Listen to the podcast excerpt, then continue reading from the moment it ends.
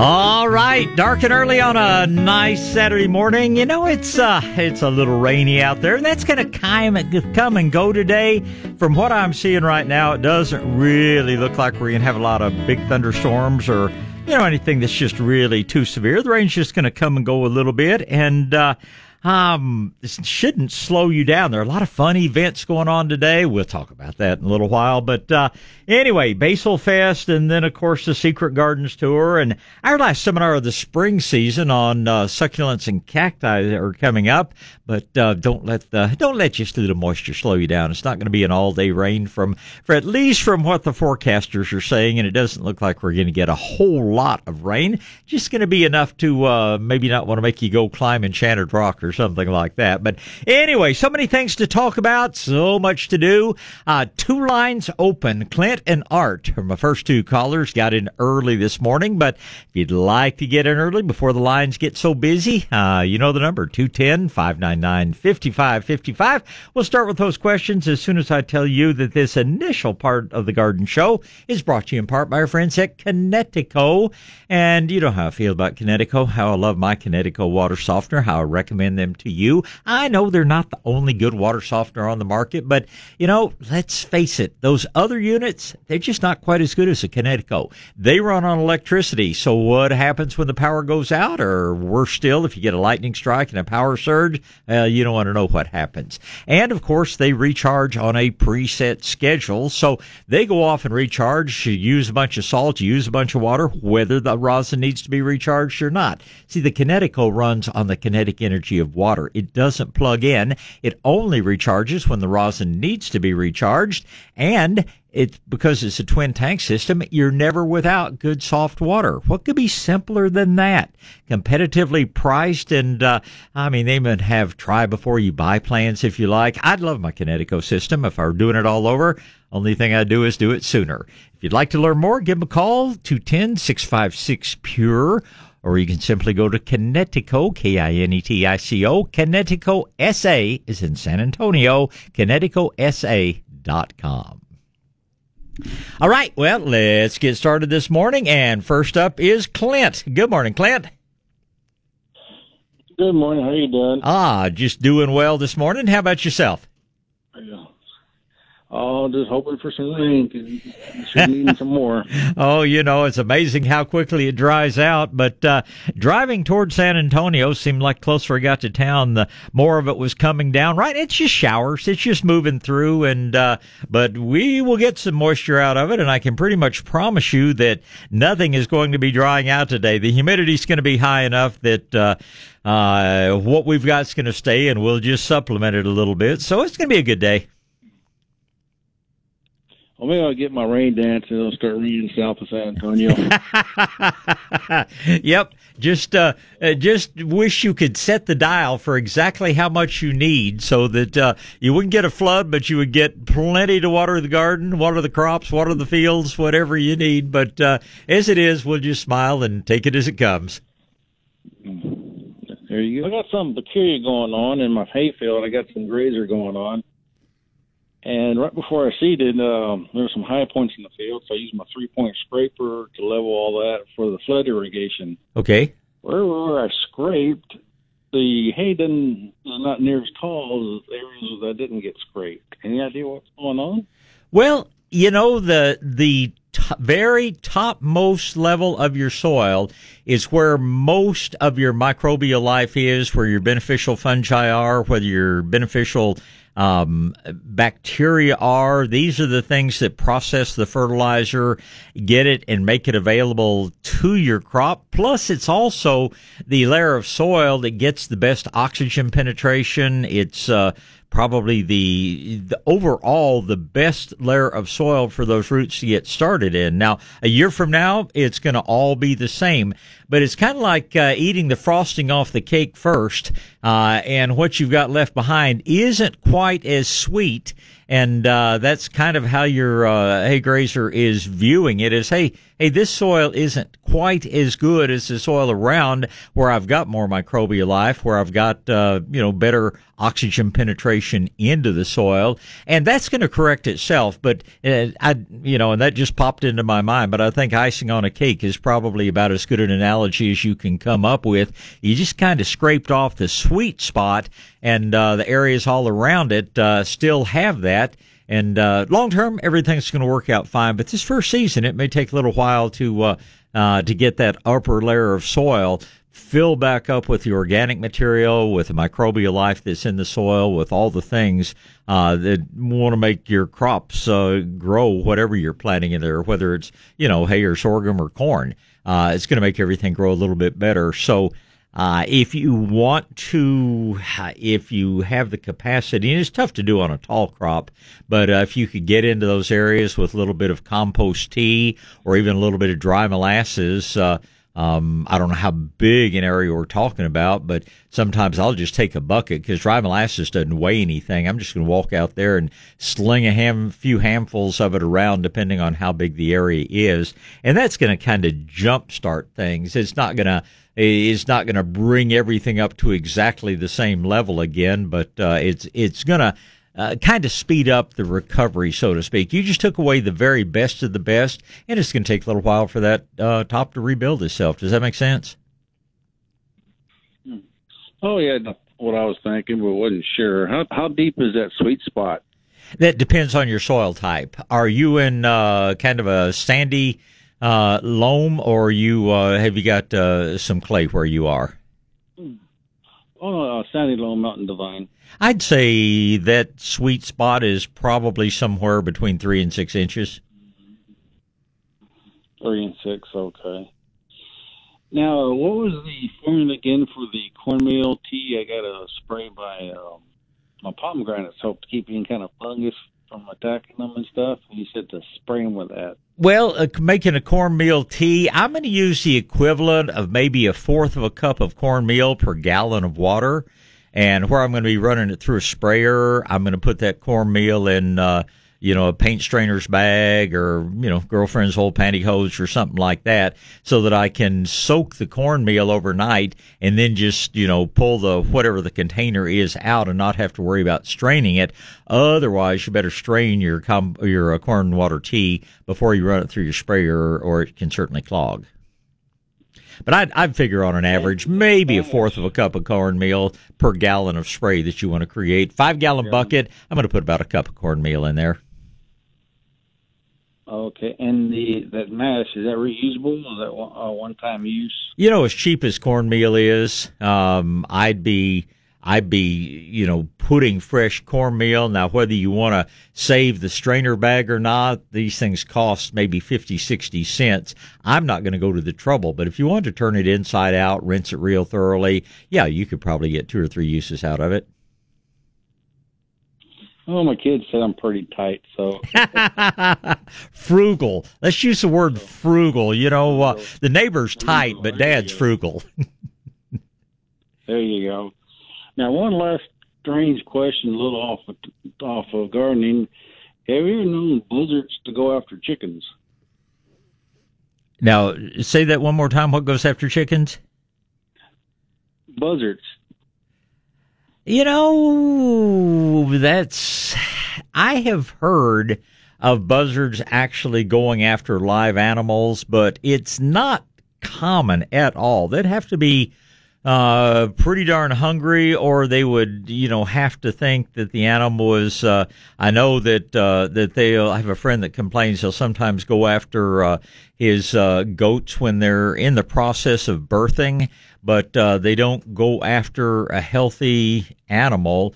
Uh, hawks certainly will. Uh, owls certainly will at night, but uh, I, uh, you know, I won't say it's unheard of, but it's very unusual uh, for buzzards to go after live chickens. Are these the black buzzards or the uh, uh, the turkey buzzards that have the kind of reddish head, or the gray buzzards, uh, black buzzards that have uh, a gray head? Uh, they're the gray-headed buzzards. Yeah, I won't say it's impossible, but uh, Um, it's it's not likely. I've I've not seen them. I don't know that any of my circle of uh, farming and ranching friends, like I say, they've they've told me about them going after goats or sheep. Uh, you know, at that time that they're birthing and things like that. But uh, it's it's not a common occurrence. I'll put it that way. Well, I've, over the time over the last uh, couple of months or so, I've had them basically trying to ambush right up above my chicken coop. Really? And, uh, the chickens all freaked out and and live in different spots. And I just luckily I was uh, first I thought they were um, you know hawks, but no, they were the black-headed, gray-headed buzzard. And and it's kind of peculiar because I've never seen them. Uh, well, like I said, more in an ambush spot, just real low in the trees above the coop and where the chickens hang out. It's unusual. Well, I tell you, this Fourth of July, I'd stock up on some extra firecrackers or cherry bombs or something like that, and see if you can give them a little surprise and let them know that's not a real good place to hang out. It's either that or 410, but uh, you know, buzzards are uh, very good at cleaning up carrion and do a lot of things. So I don't want to eliminate the buzzards, but I sure want to uh, suggest to them that they might want to go somewhere else and uh, not bother my chickens. Go back to the roadkill that they uh, that we're happy to let them have. Yeah, they usually uh, they usually spook real easy when you're walking towards them. And stuff, oh yeah, so they know when they're up to something they're not supposed to be doing. It, it's it's just peculiar. I thought, well, the first time, oh, this is something strange, and the second two other times, like, oh, okay, this is not. It's not a coincidence. They're up to something. Well, I, I it must be a learned behavior of some sort because, like you, I don't think that's normal behavior for them. But uh, is you know, as a, a lecture I heard said one time, activity which is rewarded will be repeated. And one of them found out, hey, these things are pretty defenseless, and hey, that's a free and easy meal. And so you may just have a couple of buzzards that have become habituated to you know, ambushing something live. Is it two or three, or is it a big flock of them? No, it was uh, first time it was just one, and uh-huh. then the second time it was two of them, and just different spots right above the coop area in the tree, and, and they were in the very low parts of the tree, not yeah. the top. And I, you know, I, I've never known on the roost. I, I've never seen a uh, buzzard roost other than the big. uh yeah, with power towers and, things. Towers. Yeah, yeah. Well, to the best of my knowledge, they are a protected species, so you can't shoot at them. But I'd sure put the fear of whatever eats buzzards in them and uh, see if you can't discourage that behavior. Just walking toward them and yelling spooks them pretty good. well, it needs it needs to make them fear for their lives. So, like I say, uh, uh, stock up on a couple extra noisemakers Fourth of July when the fireworks stands are open, and uh, you might have a little bit of fun at the same time you're discouraging an improper behavior. Yeah, I'm guessing those brown chicken hawks are pretty protected too, aren't they? Um to the best of my knowledge, now I'd I'd ask a game warden about it, but uh, if uh, if you can show that they are have become a nuisance, um, and if you can convince uh, uh, Parks and Wildlife of that, and I don't really know what it takes to do that, but I know that uh, sometimes they'll even let a rancher shoot deer out of season if they're doing just an unacceptable amount of damage to their crops. So uh, I would direct that uh, that that question to Parks and Wildlife, and not the not the person who answers the phone, but somebody that's out in the field in your area uh, call your sheriff's department and ask them how to get hold of the local game warden. And uh, chances are he or she is a very reasonable person that they may not say yes, but they will give you uh, the full scenario and let you know what your options are. Well, good deal. I appreciate. It's always good to talk to you, Clint. Don't have the best phone connection in the world, so I'll let you go and move on to Art, and then it'll be Billy. Good morning, Art. Hey, good, greetings, Bob. Good uh, morning. Quick questions. Uh, fertilization, uh, vegetables, pomegranates, grapes, uh, peach or a uh, plum tree, and so on. Generally, when I prepare the soil, I, I go ahead and mix some growing green in. Same thing I do. And, uh, overall, if I want to use one fertilizer liquid, has to grow uh, plant. Is that adequate for all of those? Yes, sir. Yes, sir. Okay. It's fine. Right. And you know, here's here's the thing about a liquid fertilizer versus a dry fertilizer. Liquid fertilizer is going to be more rapidly available to your crops because it gets into the root zone, it gets down to where your microbes are and where you know, as the saying goes, you feed the soil and the soil feeds your plants. And a dry fertilizer is slower to go into action, so to speak, but it's longer lasting. Um, the, you know, if you're, if you're going to rely on just that one application of dry fertilizer early in the season, then after a couple of months, you're going to need to be using that HastaGro every two or three weeks. I'm going to be, you know, applying dry fertilizer again after about three months, and I'm just going to supplement with the HastaGro. Or I tell you, I'm using some of that Medina's new fish fertilizer, and I'm really liking that. I, uh, the plants seem to really like it too. I, it'll take a little bit longer. I've only been using it for about six weeks, but uh, I'm kind of alternating that with the HastaGro on my orchids and some of the things in my own vegetable garden. And uh, I don't know. I think plants kind of like a little varied diet every now and then. But uh, I'm going to be using the the dry granular more than once. Obviously, the second and third applications have to go on the surface. They can't be blended in with the soil. But uh, that way, if I decide to take my fly rod and go off for a week somewhere, or you know, I'm off at a gift market or something else, I'm not saying, well, I'm going to miss my application liquid fertilizer. I wish I wasn't going to do that. It just kind of bulks up your soil, bulks up your plants a little bit so that uh, you don't have to be so on the spot every two or three weeks with the liquid. So I, I think you've got a good program going, but if you want to simplify it uh, uh, just a little bit, uh, what I would do is add some of that dry fertilizer two, three months later, and then I'd do it again two, three months after that. This would be especially true of your perennials like uh, your grapes, uh, like your peaches. Vegetables, it kind of depends on the crop. If it's a crop like beans that are all picked and gone after, uh, you know, after a couple of months, then I think you're fine to just use the dry and not really worry about a whole lot else. But uh, where you've got something that's going to be extended over a longer season, yeah, I'm going to fertilize with the dry a couple of times. Take okra, for example. I planted okra yesterday. Okay. And uh, I'm gonna I put the dry in before when it's up and growing. I'll use the liquids, but uh, three months from now, August, I'm just uh, you know still in a big harvest mode. So I'm gonna put some more dry down and then just follow up with that liquid every now and then and uh, kind of maximize my maximize my production. Gardening can be a bit of work, and uh, I love pickled okra. You know, there's just an awful lot of good things to do with it. So I want to get uh, every every bit I can out of every crop I plant. Well, for me, okra is the absolute last thing I'll do. I tried that Oscar once. Yeah. And those things went seven, eight foot tall. And uh, my wife loves it.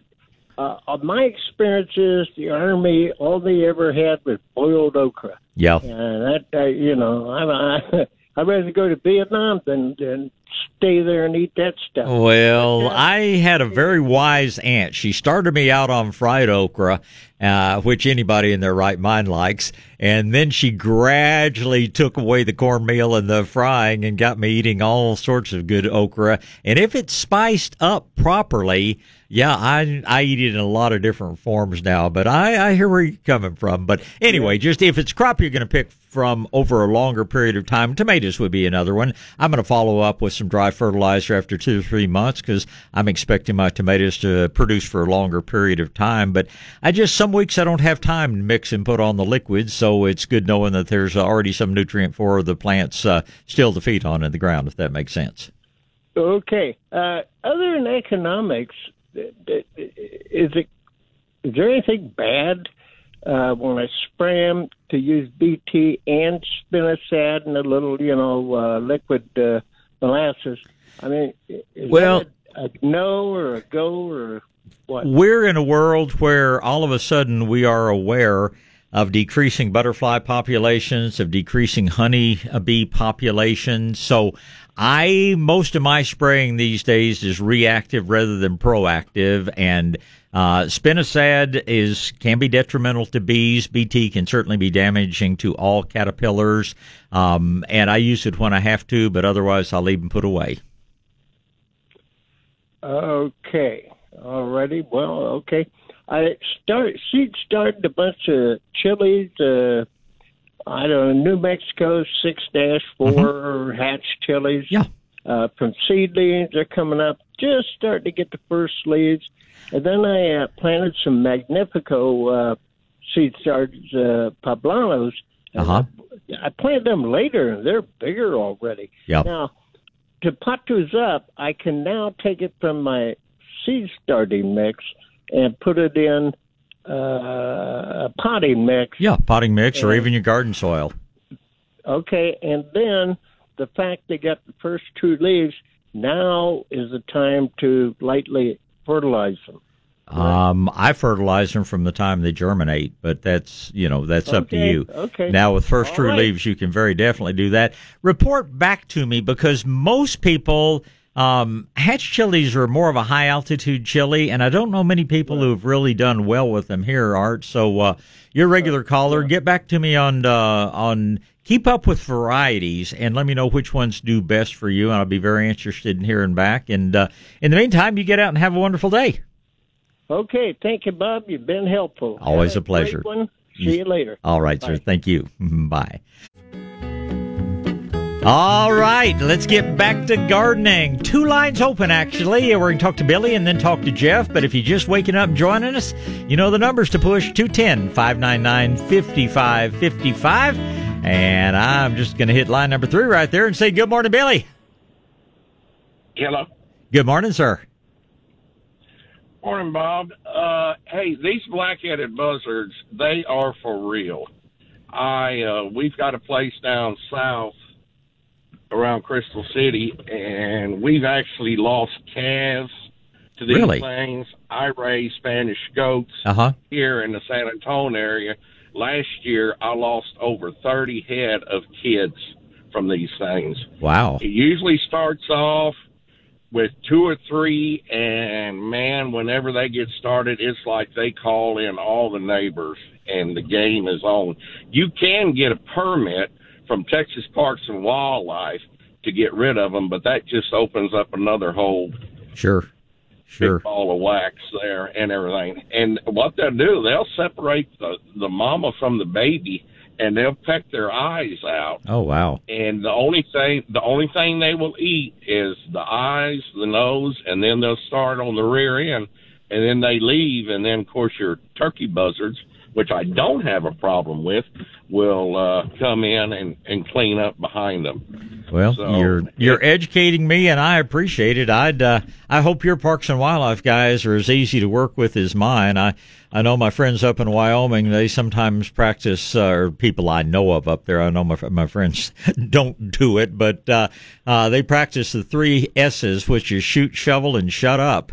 But uh, here in Texas, I've I've never had anything but pleasant dealings with parks and wildlife. So. Uh, I I appreciate the information, and I very much appreciate knowing that there is a remedy, even if it involves a, a little bit more paperwork. I'm sure there are good reasons for it. It's kind of was having a discussion about getting grass carp into a lake to control algae, and yeah, you have to get a permit. Yeah, you have to do this, you have to do that, but it's for the overall good of the ecosystem. So sometimes it's just one of those things you put up with doing. But I appreciate the education, Billy. Learned something from you this morning. How can I help you?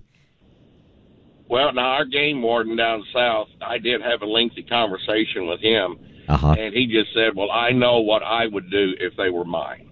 And that's, that's kind of all we need to know. Yep. You know, and so they they will work with you on that. Yeah. I mean, Yeah. yeah, they are definitely a detriment. So anyway, okay. Well, that's all I got. I just uh, I really have a disdain for those things, but it's neither here nor there. Well, listen, I appreciate Well, you. I, I I really appreciate you taking the time to share with us. Not a problem. You have a good day. You do the same, sir. Thanks so much. All right. Thank you. Uh-huh. Bye. Bye. All right, we're back to the top of the board, which is Jeff, and then we'll talk to Tom. Good morning, Jeff.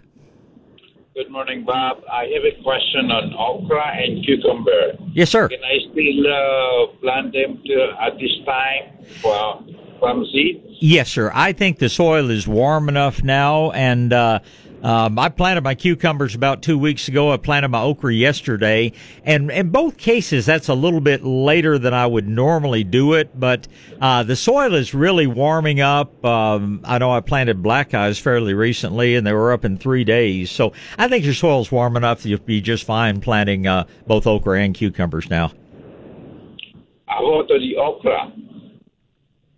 On uh, what? What about the okra now? Uh, okra, can I still plant the okra Oh yes, yes, absolutely. This is a perfect time. I think it's uh, uh, like I say. I just planted. Uh, well, actually, it was Thursday. I just planted uh, my okra, and uh, the soil just has to be good and warm for okra, and it's been slow warming up this year. But I think we're in perfect time now. Just uh, don't get out there; the lightning's bouncing around. But uh, today would be a great day to plant okra, any kind you like. I always plant some red okra and some green okra. Uh, they both taste the same, but it just makes a little bit you know, prettier, prettier dish to have more than one color in there. But uh, I would very definitely get your okra planted uh, anytime now. Okay. Thank you very much, Bob. You're certainly welcome. Appreciate the call, Jeff. Thank you, sir. Let's uh, let's talk to Tom. Good morning, Tom. Good morning, Bob. How are you? Uh, it's just another great Saturday. Looking forward to it as always. Another day in paradise. that's that's kind of the way I view uh, part of the world we live in. I there are a lot of places I really enjoy visiting, but there's just nowhere like the hill country to call home. Yep. No place like home. Yeah, I got a little issue. I planted two uh, little peach trees Okay. last year. Got them from Fanny Claw Feliciana. Oh, they just performed excellent. Got a dozen little golf ball peaches off each one of them. And I've been feeding them and everything. And this year, uh, yesterday, me and my wife drove out of the driveway going to the T-ball game. You know how that goes. And Yes, sir. I looked at them, and they're just skin and bone. So the freaking cut ants got them. Well, cut ants are an issue, and peaches are one of their favorite targets. Now, um, the nice thing about having a single trunk tree is it's really easy to stop the cut ants uh, without going to the trouble of trying to find their mound and kill them out. Um, you don't want to put it directly onto the bark of the tree, and the product I'm talking about is called Tanglefoot. It's a I heard you talk about that. It's uh, it's it's the stickiest stuff you've ever seen. But you go up uh, enough where it's not rain's not going to splash up on them. But you go up maybe a foot up the trunk of that tree and wrap uh, one or two layers of aluminum foil, or wrap a couple of layers of plastic wrap around there. Get your tanglefoot and spread about a two inch wide band. You don't do a real narrow band, or the blasted ants will just take throw one of their buddies on it and just walk right across uh, the top, his back. But you put two about an inch and a half, two inch wide band, and I just use a wooden tongue depressor or something that you can just throw away after you're through with it, and just make a nice sticky, gooey band of that stuff around the trunk. The cut ants absolutely will not go up it. They they can't walk across that stuff. And uh, at some point, you may want to track down the colony. You may want to treat it with. Uh, and I've had some people that sulfur worked well for. I've had some that thought beneficial nematodes worked well. Had another person that put diatomaceous earth around every opening they could find. Different people seem to find different things that will kill the fire ants or the cut ants, but I want to stop them from taking the leaves off my crops and then I'll go looking for the mound. Now, things like some of the things in your vegetable garden and some of the flowers like begonias, you obviously can't do that to stop them there because there's no trunk to wrap. But where you've got a couple of peach trees or apple trees, peach trees seem to be one of their favorites just uh, wrapping something around that trunk and then smearing the tanglefoot on top of it. Uh, about it's it's quick, it's easy, and it's cheap, and all those things fit real well into my way of gardening. Well, I bet I can get that at Fanick's, can I? I would think so. You might want to give them a call before you go over there, but uh, it's uh, on the market, and certainly anybody has access to it. But uh, call Mark or Mike over there, and uh, number, of course, is two ten six four eight one three zero three. I dial that one often enough that it's in my head. But uh, six four eight one three zero three. Check before you make that drive, but uh, I'll bet you they've got it on the shelves. Well, it's okay with me making the drive because they got something over there I need anyway. well, I'm glad you view it that way. Uh, yeah. It's kind of like our place. I tell people, people are always comparing us to the botanical garden because Shades of Green is so pretty. But I tell them, oh no, the difference is real easy. At the botanical garden, you pay to get in. At Shades of Green, you pay to get out. And that's kind of the way it is going to Fanick's. I don't, I'm usually, I've got something in my hand or in the back of my vehicle, uh, when I leave Fanick's, when we go over to do a remote or whatever. Plus, uh, you know, Fanick's are just oh, good people. over there. I love them. Yeah, yep. they're nice people. Yep, they are. Do you think those little trees will pop back out? Oh yeah, yeah. I don't think there's a problem at all. I would. Uh, you know, I'd, I'd probably hit them with a little extra shot of fertilizer, and um, just depending on what the rains do. Uh, today looks to be one of those more teasing rains where it seems like it rains, but it hadn't amounted to much. So you may need to give um, a little bit of supplemental water, but uh, I don't think there's any doubt at all those trees will come right back out for you. Well, great deal. I've been staying right up on them and water them and everything. And I bought two little old tangerine trees from them a couple of weeks ago. Well, go ahead and, and wrap those. They ain't got. They already got tangerines on them. that's that's a good thing. It's uh, tangerines, of course, are the most cold hardy of our citrus, and uh, mm-hmm. you ought to get a. a what'd you get? Miho or Cito? Which one did you plant? Tito, I got one of both. One of both. Yeah, I, I always like doing that. I always like a variety, and the mm-hmm. difference in those two is going to be basically just in the shape of the fruit. But uh, they're both excellent producers. They're both don't have a very high seed count. And um, next time around, maybe you'll be planting some of those uh, good Asian persimmons. They're, like you say, when you go to Fanick's, there's always something you need to come home with. Oh yeah, can't come home empty-handed. Tom, you get out and enjoy this weekend, and uh, keep your keep your fingers crossed for a good rain. God bless you, brother. Thank you, sir. You as well. We'll talk again. All right, you can tell the world's waking up because I have three people to talk to now: Faye, Eric, and Cheryl.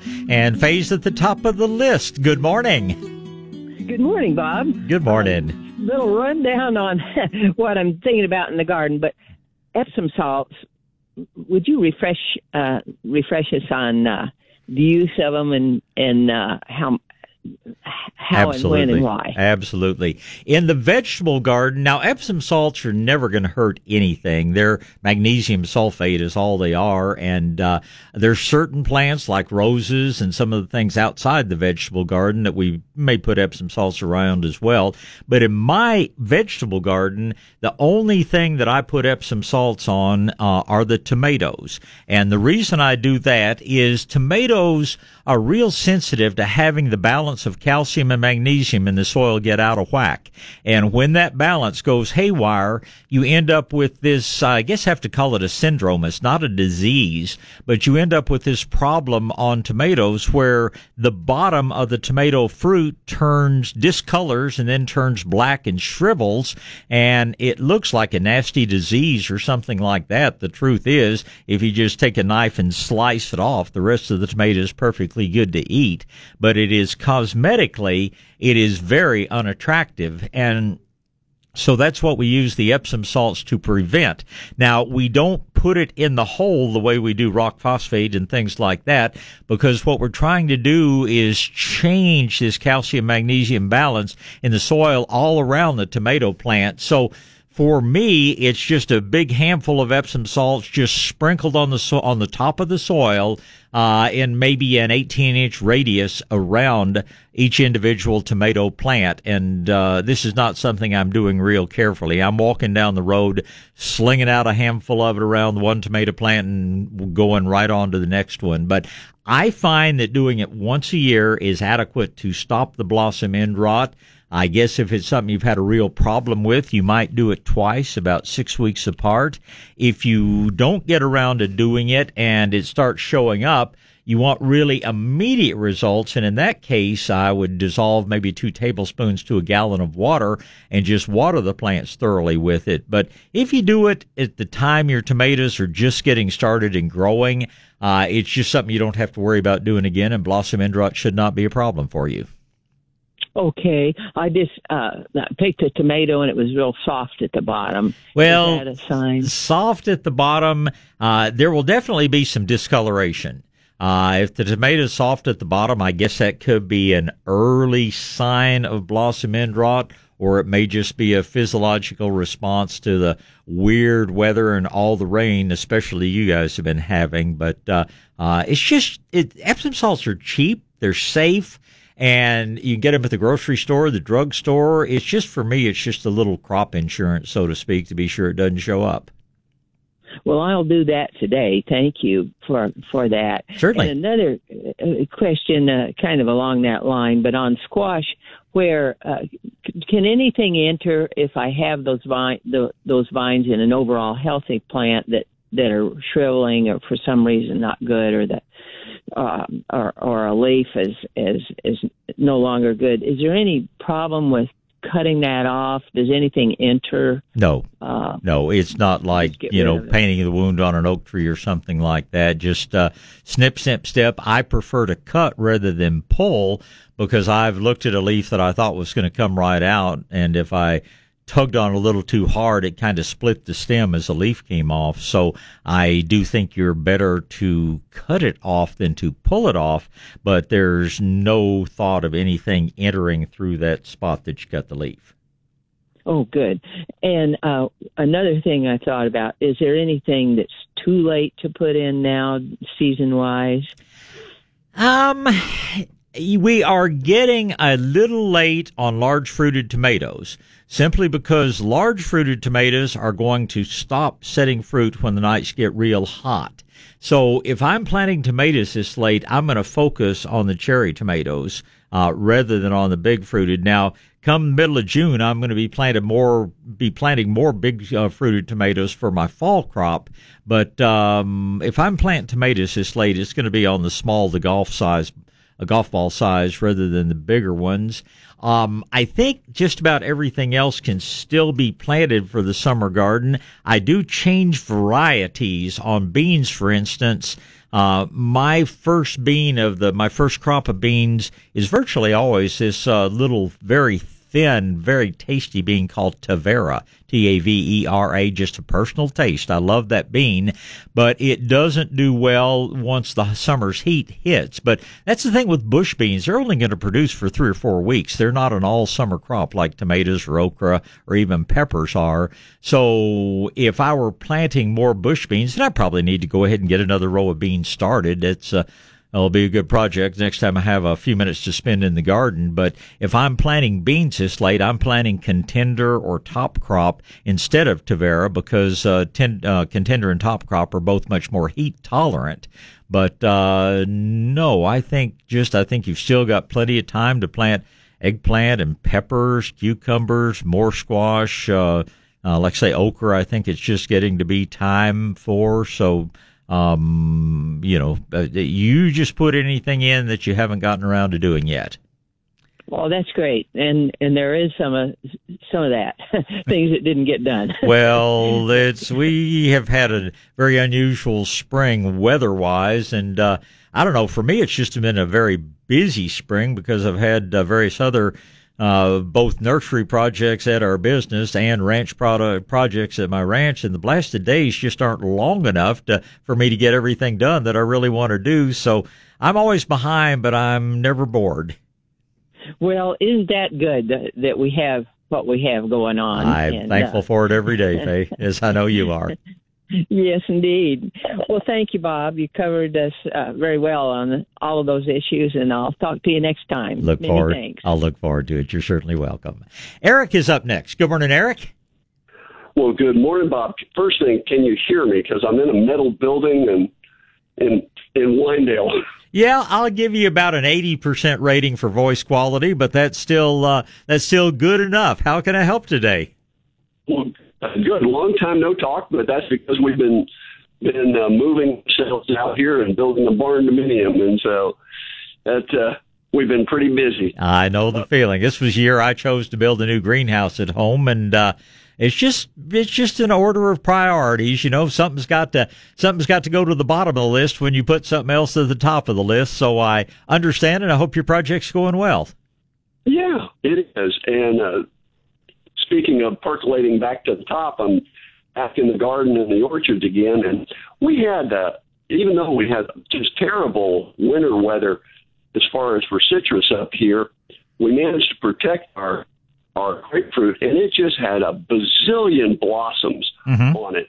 And we came back and started seeing little little fruit forming on there, and came back a couple weeks later. There wasn't a fruit on there, and it almost looked like something had nibbled off every little bud that had or fruit bud that had formed on there. And I wondered if is there. I heard you talking about cut ants, but we don't have any other of the evidences of cut ants. But Yep. something is is knocking those off. Well, what do you think? That is? what my suspicion, and I, you know, eh, there's nothing very few, very few things are absolute in the world of gardening, but what happened to a lot of people is we had uh, a relatively late freeze after a lot of the little citrus had been pollinated, and um, it it wasn't enough to really cause a lot of visible damage, but it was enough to, in effect, kill the developing embryo in that fruit, the the seed making part of it, and the little seed will get up to the size, or I mean, the little fruit will get up to the size somewhere between an English pea size and size of a small marble and something chemically tells the plant, "Hey, I'm not making any seeds," and the plant says, "Okay, well, I'm not doing this for fun. If we're not going to produce any seed, then off you go, and we'll save the energy to make a productive fruit next time." And so that happens in citrus is what it happens more commonly on than anything else out there. We get a late freeze. Uh, the little fruit uh, starts to form, but it got cold enough that uh, uh, the developing seed froze, and that's why plants make fruit. It's not to please us. It's not because you know some says they have to do it. The purpose of the fruit is to make seed to reproduce the plant, and when something interferes with the ability of that plant to make seed, then the plant just drops them off and it will happen literally overnight virtually had you been there to see it i think you would have noticed one day the little tiny grapefruit were slightly discolored the next day they were yellow the next day they were gone Ah, okay, okay. Yeah, well, we thought we had protected it well enough from the freeze. You know, we put frost covers over it, Yep. and but evidently not quite enough. Now, the the good news of it is that when something happens and keeps your grapefruit tree from producing a crop this, this year, next year is likely to be the biggest bumper crop you have ever seen, and people are going to be locking their doors, so you're not trying to leave more grapefruit in the kitchen. So, uh, um, it's it's kind of like the Spurs. No offense to Greg and all his good guys, but wait till next year. We seem to be hearing that pretty often, and unfortunately, a lot of gardeners are hearing that on some of their citrus this year. Okay, one other quick question, and I've never seen this before on our blackberries, which we've got a great crop of blackberries this year. There is a little bug that's about half again as big as a pinhead on there. I can't tell what it's doing, but every time we pick blackberries, this this little black bug with yellow spots on a little tiny thing, Yeah, little beetle. little it's craw- uh, crawling around. It's very soft bodied. It's not like a a normal uh, hard beetle or anything. Right, right. You is that know, something we worry about or Um, I would judge. Sometimes I think they do a little bit of damage, but my experience is that you can pretty much just wash them off. Just get out there and you know put the thumb over the end of the hose, or uh, you know a little bit of a maybe a Dramm 400 nozzle on it that breaks up the water into real fine droplets. Just wash them away and don't worry about it. okay. Good. Yeah, we hadn't noticed any any particular damage, but I, this is the first time I've ever seen them. So I thought, well, Well, that one. if you're like me, a lot of those blackberries go straight from the vine to the mouth. And uh, let's just say it's not very pleasant to realize that you've certainly put a bug in your mouth. So I like to wash them off before I go pick. Got it. I appreciate it. I don't mean to create such a such a visual picture for you, but it'll remind you to do it before you go out and do that because I'm sure that if you're like me, there's plenty of stuff that's just too irresistible. My employees eat a lot of things out of my garden, but I think they perennially think that I'm a lousy blackberry grower because very few of those come into the nursery to be shared. oh, that was the. I'm glad you you mentioned about about that because it, it it tickled my third question and I've been trying to remember. Um, is I've got a, a lot of, and I say a lot. I I have a half dozen, maybe a dozen or so volunteer asparagus from my main bed that have popped up throughout the orchard. Mhm. Do I wait till the winter to transplant them, the the crowns? No, Or, no. Go ahead and go ahead and do it anytime. Just you know, get a. These are small plants. Just use a broad shovel uh, rather than your little sharpshooter, and just get a, a good little shovel full of dirt. Have your new hole ready, and just one shovel full of dirt. The asparagus sitting on it one minute, and next second it's back in the ground. You're firming the soil around it. It's just in a new home. Okay, perfect. That's, Now, I would great. probably wait till cold weather to transplant a mature crown, but a young plant, no. I, it's going to happen this afternoon if I'm working in the garden. Okay. I will. You take care. Great talking to you again. Good to talk to you, Eric. Hope we won't wait so long next time. All right. Well, right now it's just uh, Cheryl first and then David. Couple of open lines. You know the number 210 599 5555. While I say, uh, while I say good morning, Cheryl. Good morning, Bob. How are you doing? I'm doing well, thank you. How about you? oh, I'm doing just great. I wanted to tell, call you also and thank you for over the years you have helped me grow some really fabulous plants and trees and gardening. I've learned so much from you and Howard Garrett. Well, it's been my pleasure, and I'm sure Howard's as well. Oh yes, and and you make everything so easy. You Well, right I make the theory easy. It's still hard work, and you have to provide that part of it. It's just my job to keep you from making all the mistakes that I've made in my gardening career. So that part of it's lots of fun for me. Well, and you can save yourself a lot of headache by using the right products. There you go. I use, you know, Howard and I use uh, Medina. Yeah. And I love Medina. I moved to Jacksonville, Florida seven months ago. And the climate here is pretty much the same. The soil is worse, but um, they've never heard of Medina products or Howard Garrett or anything. So I'm having to educate everyone. Well, it's a little easier for them to get Howard Garrett than it is to get Medina products, but I'm glad you're doing. I'm glad you're doing a good job of both. And uh, Well, well, I get them from Amazon. yeah, yeah. and and and uh, but I swear by them. They're Um, excellent products. I'm glad you've What had good luck. Going on. Oh, excuse me, I didn't mean to interrupt you. Oh, that's all right. Go right ahead. what I've got going on right now is something I've never grown before, and it's it, I I just do organic gardening, but this is I I didn't even know what it was until last week when I heard you talking about it. But it's a, it's a, a determinate tomato. I don't know what the variety is, but it blooms profusely and puts out the prettiest, well, maybe palm size tomatoes that you can pick right off of the vine and eat them. They're just as sweet as they can be, and uh, um, you don't have to put salt or anything on them. Just pick them and eat them. And uh, what I want to know is, it's the type of I, I don't know what the uh, variety is. It's it gets to be a really pretty bright red when it's completely ripe, but when you cut it, it's light green inside. Hmm, golly, that doesn't narrow it down a whole lot. You know, there there are literally thousands of varieties of tomatoes out there, and um, it could be porter. Is it about a golf ball sized tomato, or how large a tomato is it? Um, it's uh, let's see, golf ball, maybe a little bit bigger than a golf ball. And is the skin red or is the skin yellow? No, it's red as it can be.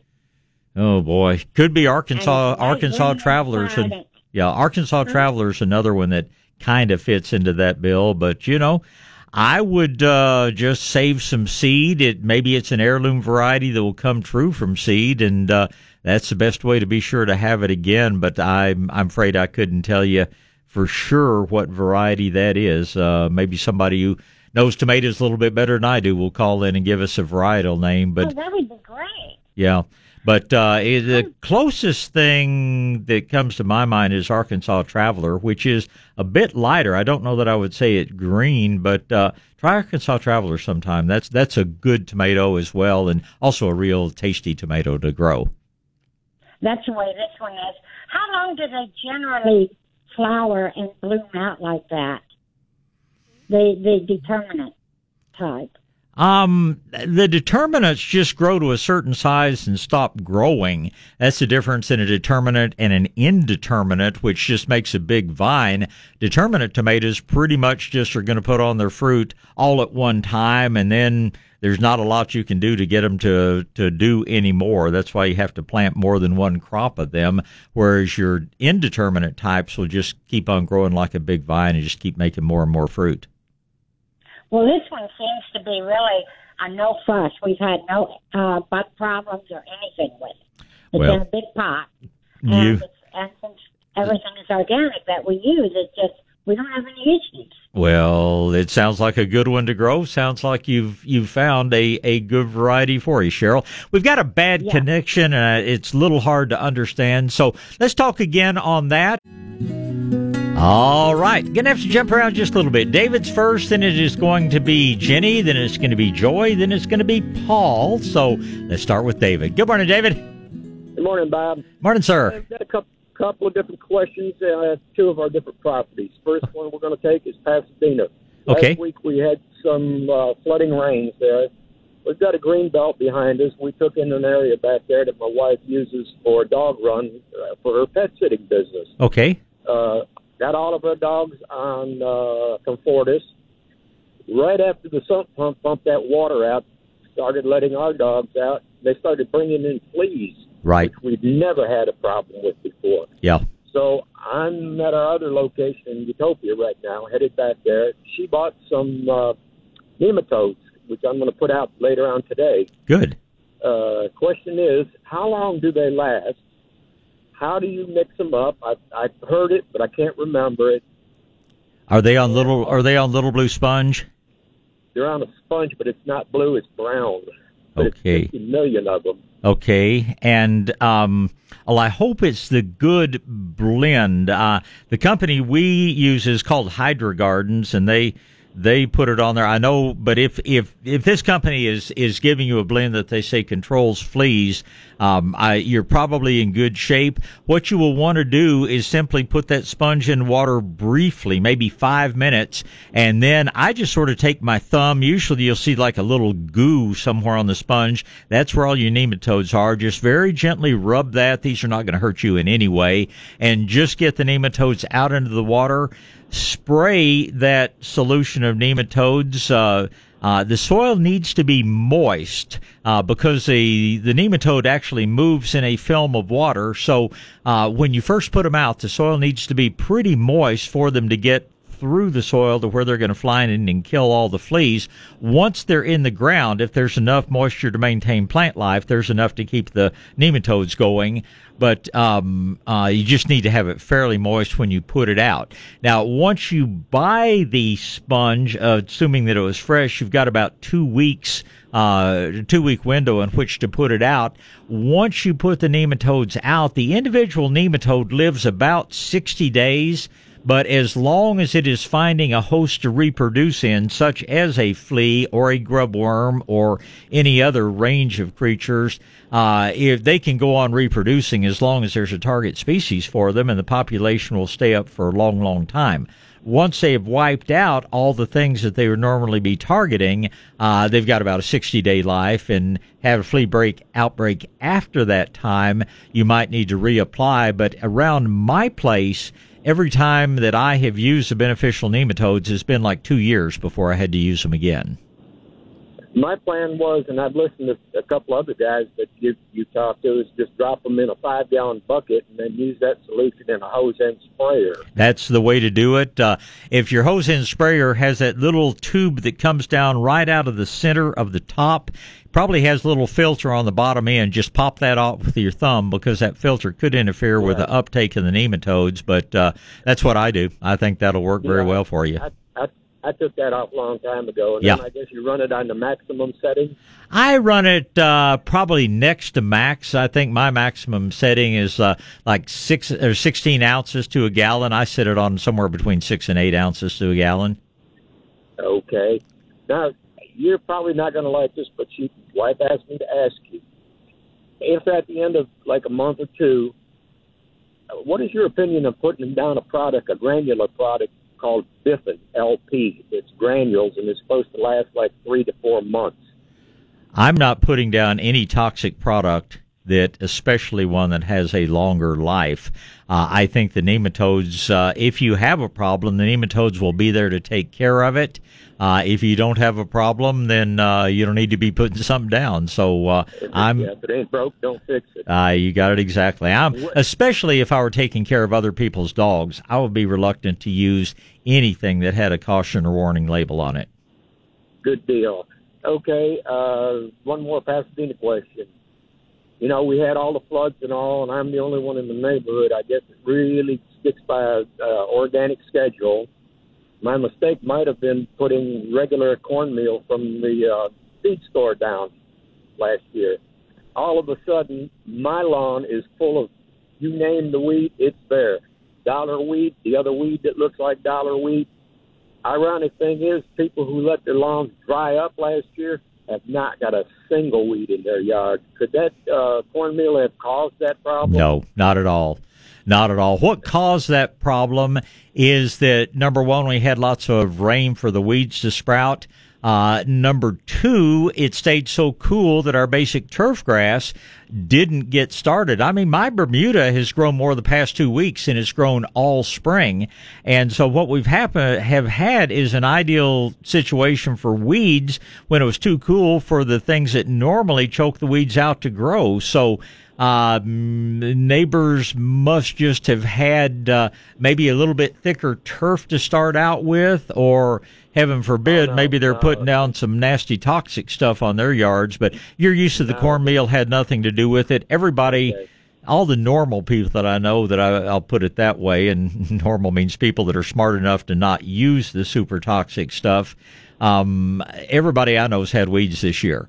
Uh, now that the turf grasses are really growing, the weeds are going to be f- much, much less of a problem. Your lawnmower is all you really need to control them, but uh, it's uh, it's Mother Nature that's kind of uh, dealt you a bad hand head of, hand of cards this year, but had nothing to do with cornmeal.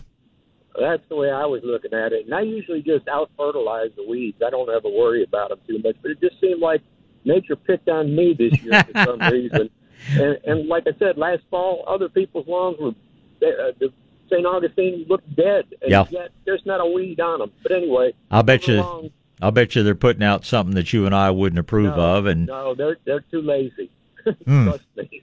well, anyway, m- moving to my other question, and I don't want to hold you up. Our other property in Utopia. Uh, every year, it seemed like for the last three years, my gigantic mountain laurel has been stripped, and I'm not up there enough to catch them to hit them with the BT. uh huh. This year, of course, they hit it again, but we had something else that happened. My uh, Texas, I guess you call it Texas sage. Yeah. Okay, I got six of them. They were completely stripped. Is there any preventative? Because I'm not up here full time that I can put on there to, to prevent that. Or Not, not really. You probably got some cut ants up there. Uh, when you use BT, put a little bit of molasses with it. That'll make it much longer lasting. But I think you've got some cut ants, and you probably just need to try to locate that mound and kill it out. All right, uh, let's see. I've got one open line. Grab it if you like. We're going to talk to Jenny and Joey and Paul, and we'll do that just as soon as I'll tell you that this portion of the Garden Show is brought to you in part by our friends at New Earth Soils and Compost. And uh, getting hot. You know, if you're gonna get that load of that new earth compost and get it spread on your grass, you need to do it pretty soon. Tomorrow's gonna be a pretty hot day. Then looks like it's gonna cool down a little bit over the next week. But man, I just don't know anything that. Uh, you know, that will give you a more weed free, greener, more drought tolerant uh, yard than a good top dressing with good top quality compost. And that, your compost from uh, New Earth, well, certified organic, so you know it's good stuff. Uh, they, of course, have good mulches, which is a great thing to be doing for the summer months. They have good soil mixes, and perhaps most excitingly, they are now putting so many good products into bags. Eight different products in what they call their top shelf line of products, and those are even available at your bigger HEBs. If they have a garden section, you're probably going to find New Earth's top shelf products there compost and mulches, and gosh, just a wide range of potting soils, perlite, other products. So that's the big news from New Earth Soils and Compost, now in bags, now available at most HEBs. All right, well, let's get back to these phone lines, and uh, first up is going to be Jenny. Good morning, Jenny. Hi, Bob. Good morning. Uh, we're having a problem. Um, there are little worms that are hairy like, and they have like a little antenna thing sticking up. They're eating up the leaves of all my hibiscus and a lot of my other plants, and you can see them like like they're on a string coming down from the trees above Right. the They are the larval state of, uh, in this case, not a pretty butterfly, but one of these uh, kind of nondescript moths.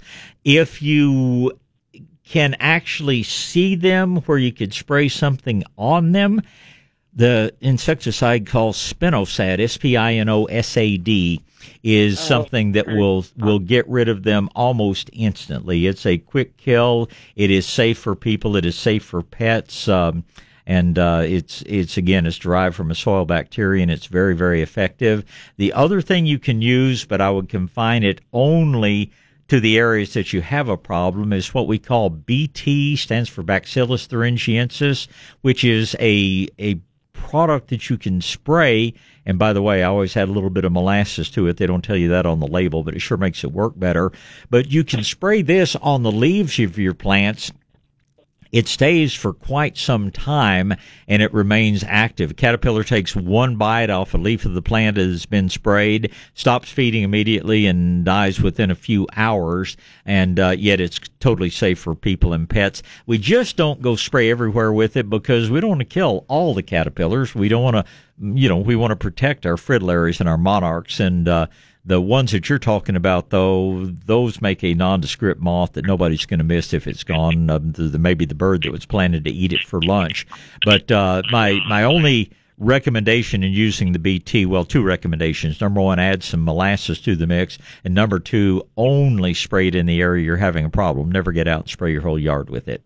only spray at that area. Yeah. So you can either use spinosad for a direct killer, or if you want something that stays on the plant, uh, anything that contains BT is. Uh, uh, nobody wants to say Bacillus thuringiensis, so we just call it BT. But both of those are totally safe for you and your family, two-legged and And- four-legged. The spinosad or whatever, is it a liquid you mix something with it? To Uh, just you mix it with water to spray. Oh, okay. And I'll tell you how safe it is. Is it's we actually give it to our puppy dogs uh, in a veterinary product called Comfortis, and we give it to them as an oral flea preventative. So, you know me, if it's not safe for my dogs, it's sure not going to go anywhere on my yard. We have animals too, and we don't want anything to happen to any of them. right. So I will. I'll tell my son. I hope he can take care of it. Thank you. You're sure welcome, Jenny. Thank you for the call. Goodbye. All right. Uh, next up is going to be Joy, and then Paul and John. Good morning, Joy.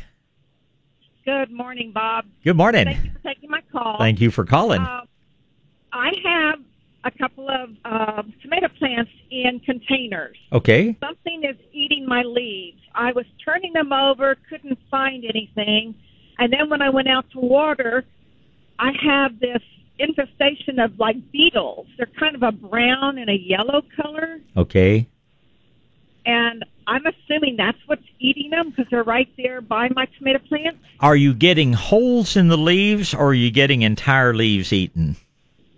Well, they were starting with holes, but now it looks like I'm losing some of the leaves. You know, they're taking them down to the stem.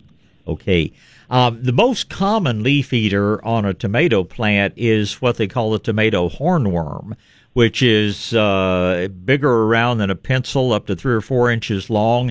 They've got this weird looking spike on each end that looks like a big horn. It looks like something they could stab you with, but it doesn't work that way. That's all show, and they can't hurt you other than scare you half to death. But uh, they are very well camouflaged on the plants, and that's what usually is the culprit that I'm finding eating on tomatoes. But now there are some beetles out there that could be um, doing some damage too. Um, what I would get, and I use this on my tomatoes fairly frequently. Uh, I was just talking to the previous caller about a product called Spinosad. On a tomato plant, I like something they call Spinosad soap. Uh, the company is Natural Guard. It's a division of Fertilome, and not everything they do is organic. But the Spinosad soap is totally organic, uh, totally safe for you. It's not going to keep you from eating the tomatoes or anything else. But uh, that's what I would be using because it that one, the Spinosad soap, controls the beetles as well as controlling the tomato hornworms. So just it, it actually, if you, it comes as a concentrate, but you don't need a lot of it. I just buy it in that little ready to use sprayer, and all you have to do is turn that little nozzle 180 degrees, and you're ready to go to work. And one application should totally take care of the problem. Okay, awesome. I'll try that. Thank you so much. Have a good weekend. Spinosad soap. You do the same, Joy. I appreciate the call. Ah, let's see here. Next up is Paul. Good morning, Paul. Hey, good morning, Bob. Morning, sir. I I have uh, spinach and lettuce in my garden. I planted it probably five or six weeks ago. It Huh. sprouts. It looks like my leaves are developing beautifully, and then they're gone. And then they come back to like little little buds, and then they get eaten off again. Uh, I thought maybe insects. I sprayed with uh, the product called Organicide. It looks like it's mostly uh, like sesame oil, and Uh-huh. they said it's supposed to take care of that sort of stuff. Uh, am I? Is it a is it a squirrel that's in my garden? Because my strawberries have been getting taken, my peas and stuff. Is the squirrel eating my lettuce? Uh, they certain they certainly could be, but let me tell you first of all, you you didn't plant uh, your spinach and your lettuce at the right time. Spinach and lettuce are cool weather plants. We normally plant both of those in October, November. This is the time of year that if they weren't getting eaten, they would be dying out anyway. Uh, they don't like the heat. As a matter of fact, I'll pull up my spinach this week. I just ran out of time and daylight uh, on my days off this past week. But uh, um, if you're going to try to grow a leafy green in the summer months, uh, chard is about the only thing. Well, actually, not even chard. Probably kale. Um, you might get away with in the heat, but uh, some people grow what they call summer spinach, which is a vining plant, actually called Malabar spinach, and I think it tastes like grass, but some people think it tastes like spinach. So that's what they call New Zealand spinach or summer spinach. But uh, um, you're just awfully late on those things. If they weren't getting eaten, and I'd I'd be looking for your little bushy tailed tree rat friend, the squirrel. I'd be I'd be much more upset about losing my strawberries than uh, uh, it's, it's just the wrong season on those leafy greens. Uh, you, it's just you, they're going to disappoint you when you point uh, when you plant that late. So not real concerned about those, but uh, there's still a lot of things you can plant. If you're ever over our way, and I don't know, Fanick's may do the same thing, but at Shades of Green, we've got a little free handout we can give you that is recommended planting dates for both spring and fall and um, sounds like you're really just getting started with vegetable gardening. And a lot of the success or failure comes from whether you get your things in at the proper time. And uh, unfortunately, March and April are not the time we plant uh, spinach and lettuces. Those are those are when those crops are coming to an end. Yeah, I'm really new down here to Texas and gardening. I've gardened, you know, up north, and it's a way different beast up there. yeah, it's a nice thing here. You should be able to pick something to eat out of your garden every day of the year. I mean, 365. There's something in that garden that you can pick and enjoy, which I'm sure you didn't have that luxury up north. But most of what um, you are used to planting in the middle of the summer are things that we may actually grow over the winter months. So. Uh, you might want to invest in a book sometime. Uh, uh, co-authored by uh, Malcolm Beck and Howard Garrett, who will be my guest here in about 45 minutes. But it's called the Texas Vegetable Gardening Book and it will give you a lot of information. Uh, I teach a free seminar every spring and every fall. I think the last Saturday in September is when I'll be doing my fall vegetable garden seminar. And like I say, if you're ever, uh, we're over on Sunset Road, about halfway between Broadway and Jones Maltsberger, and just stick your head in and say, hey, I want one of those free handouts on vegetable gardening that Bob talks about, and uh, we'll give you something that has uh, good guidelines. We we can't garden by the calendar in South Texas. We have to garden a little bit by the weather, but uh, there are certain do's and don'ts, and uh, they're just there's some things we plant that grow and produce in the winter, and some things we grow and produce in the summer. And unfortunately, uh, other than the Malabar spinach, which is not a leaf spinach at all, but um, there're just not many leafy greens that will tolerate our summer heat. Okay. Um, one more quick question. My onions, uh, did I plant those too early? Those been about six weeks now. Yeah, you plant onions in October here. Well, that's, can, that's probably why some of them are dying out. Like some of them look really good, and then I noticed like in the last week, four of them have just kind of they looked healthy, and then all of a sudden they're just brown stalks. Well, and they bolt, uh, harvest them and use them as green onions. That's the fun thing about planting onions. The way I plant onions, I, I plant them about an inch apart, and about six weeks in, I'll go in and pull every other plant and use them for green onions. Another six weeks, they're up to little kind of pearl size onions. I'm going to pull those. Now I've got the plants about three inches apart, and I'm going to let those go all the way till uh, this time of year when we're harvesting big onion bulbs. So um, yeah, if you're planting real late, they either bolt, which means you're going to get an onion that doesn't keep, or they just shrivel up and die. So uh, we can plant a spring crop, but kind of into January, very early February is the cutoff point on growing spring onions. Hmm. I'm learning a lot down here. is- well, I'll, I'll, quote to you one of my favorite quotes, and a lot of my listeners have heard it before, but uh, a lot of years ago, Will Rogers said, Good judgment comes mainly from experience, which comes mainly from bad judgment. So you let us help you any way and anytime we can, Paul, because gardening should be a joy for you down here, but knowing when it's time to plant all these things. And uh, by the way, we pretty much always plant onions as. Uh, uh, transplants as little plants rather than trying to plant them from seed can be done, but that's a whole nother. Uh, you know, a whole nother topic. Uh, keep right, listening, and I'll I'll keep telling you what to do. But uh, there are some good aids out there that will help you get used to Texas a little bit more quickly with a lot fewer failures. Excellent. Thanks for your help, Bob. Always a pleasure, Paul. Thanks for the call this morning. All right, back to gardening, back to the phone lines, and John's up first. Good morning, John. Hi, John. I think I punched the right button here. Let go back to hold, back to the phone line. John, are you there? Tell you what, I'm going to put John back on hold. Now, you need to be listening to your telephone, not your radio, because there is uh, a mandated several second delay here. I'll let. Uh, let uh, my engineer see if John's still there. In the meantime, I will move on to Don. Good morning, Don. Good morning, sir. I talked to you recently about zoysia grass. Yes, sir. Brown patch. Right.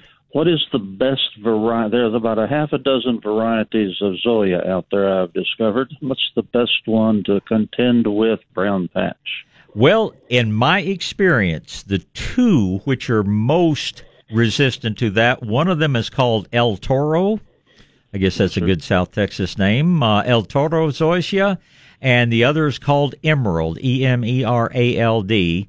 And um, I used to work on a for a nursery. We had a grass farm, and I don't want to tell you how many hours I spent cutting sod and laying sod and doing all those other things. But uh, I, I've never seen uh, brown patch in El Toro or uh, emerald zoysia. It may be possible, but uh, those two are by far the most brown patch resistant. What about Palisades? Palisades, I have not grown. I have not heard a lot of negatives about it, but uh, I've never. I'm never going to act like an expert on something I've never tried. So uh, the reports that I've gotten on Palisades have been that it is uh, fairly resistant, but I've not had that personal experience, so uh, really can't tell you for sure. Because the source that I'm looking at uh, purchases from is out on 1604, close to where Milberger's is Is that from uh, uh, Thomas. Thomas Yes. Stone? Yeah. Uh, Bill has uh, he has good quality grass. I would probably trust his judgment. Now you're going into a sunny area with it, aren't you? Uh, pretty sunny. Uh, parts of it are very sunny. Then I got a big oak tree that some of it will be under, but it gets full more a lot of good morning sun, and I have trimmed out the oak tree to where it's not a umbrella. Well, then you know it's just going to thicken up thicker than ever. Uh, I Oh, suspect know. Palisades will be fine out in the sun. One of these days, you're going to switch over and plant ground cover underneath that tree. But uh, I can't say I'm pretty close to 100% of the time I've seen nothing but good grass from Thomas Stone. He has a, he has a better track record on grass than uh, anybody else that I've done business with in the area. So if he tells you it's going to work in your situation, I, I think you can probably trust it to do so. Okay, I'm putting it down over um, Augustine. When I do the uh, killing of the grass, how long does the how long will it take for the um, vinegar and orange oil to work on the grass to kill it? How long do I have to wait? Well, it's going to knock it back, you know, very quickly. How big an area is this that you're doing? Um, I'm putting down about six pallets. Okay.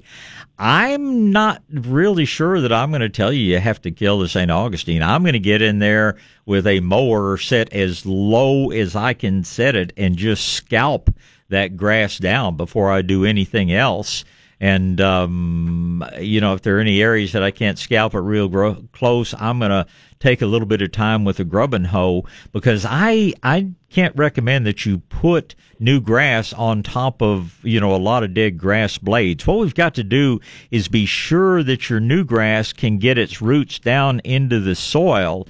And so I want as much of that stuff gone as possible. So, uh, I, I'm just going to do a very, very low mowing rather than, uh, try to spray anything. And, uh, um, I mean, you could do that one day, put your grass down. as close as I can to the ground. Yes, sir.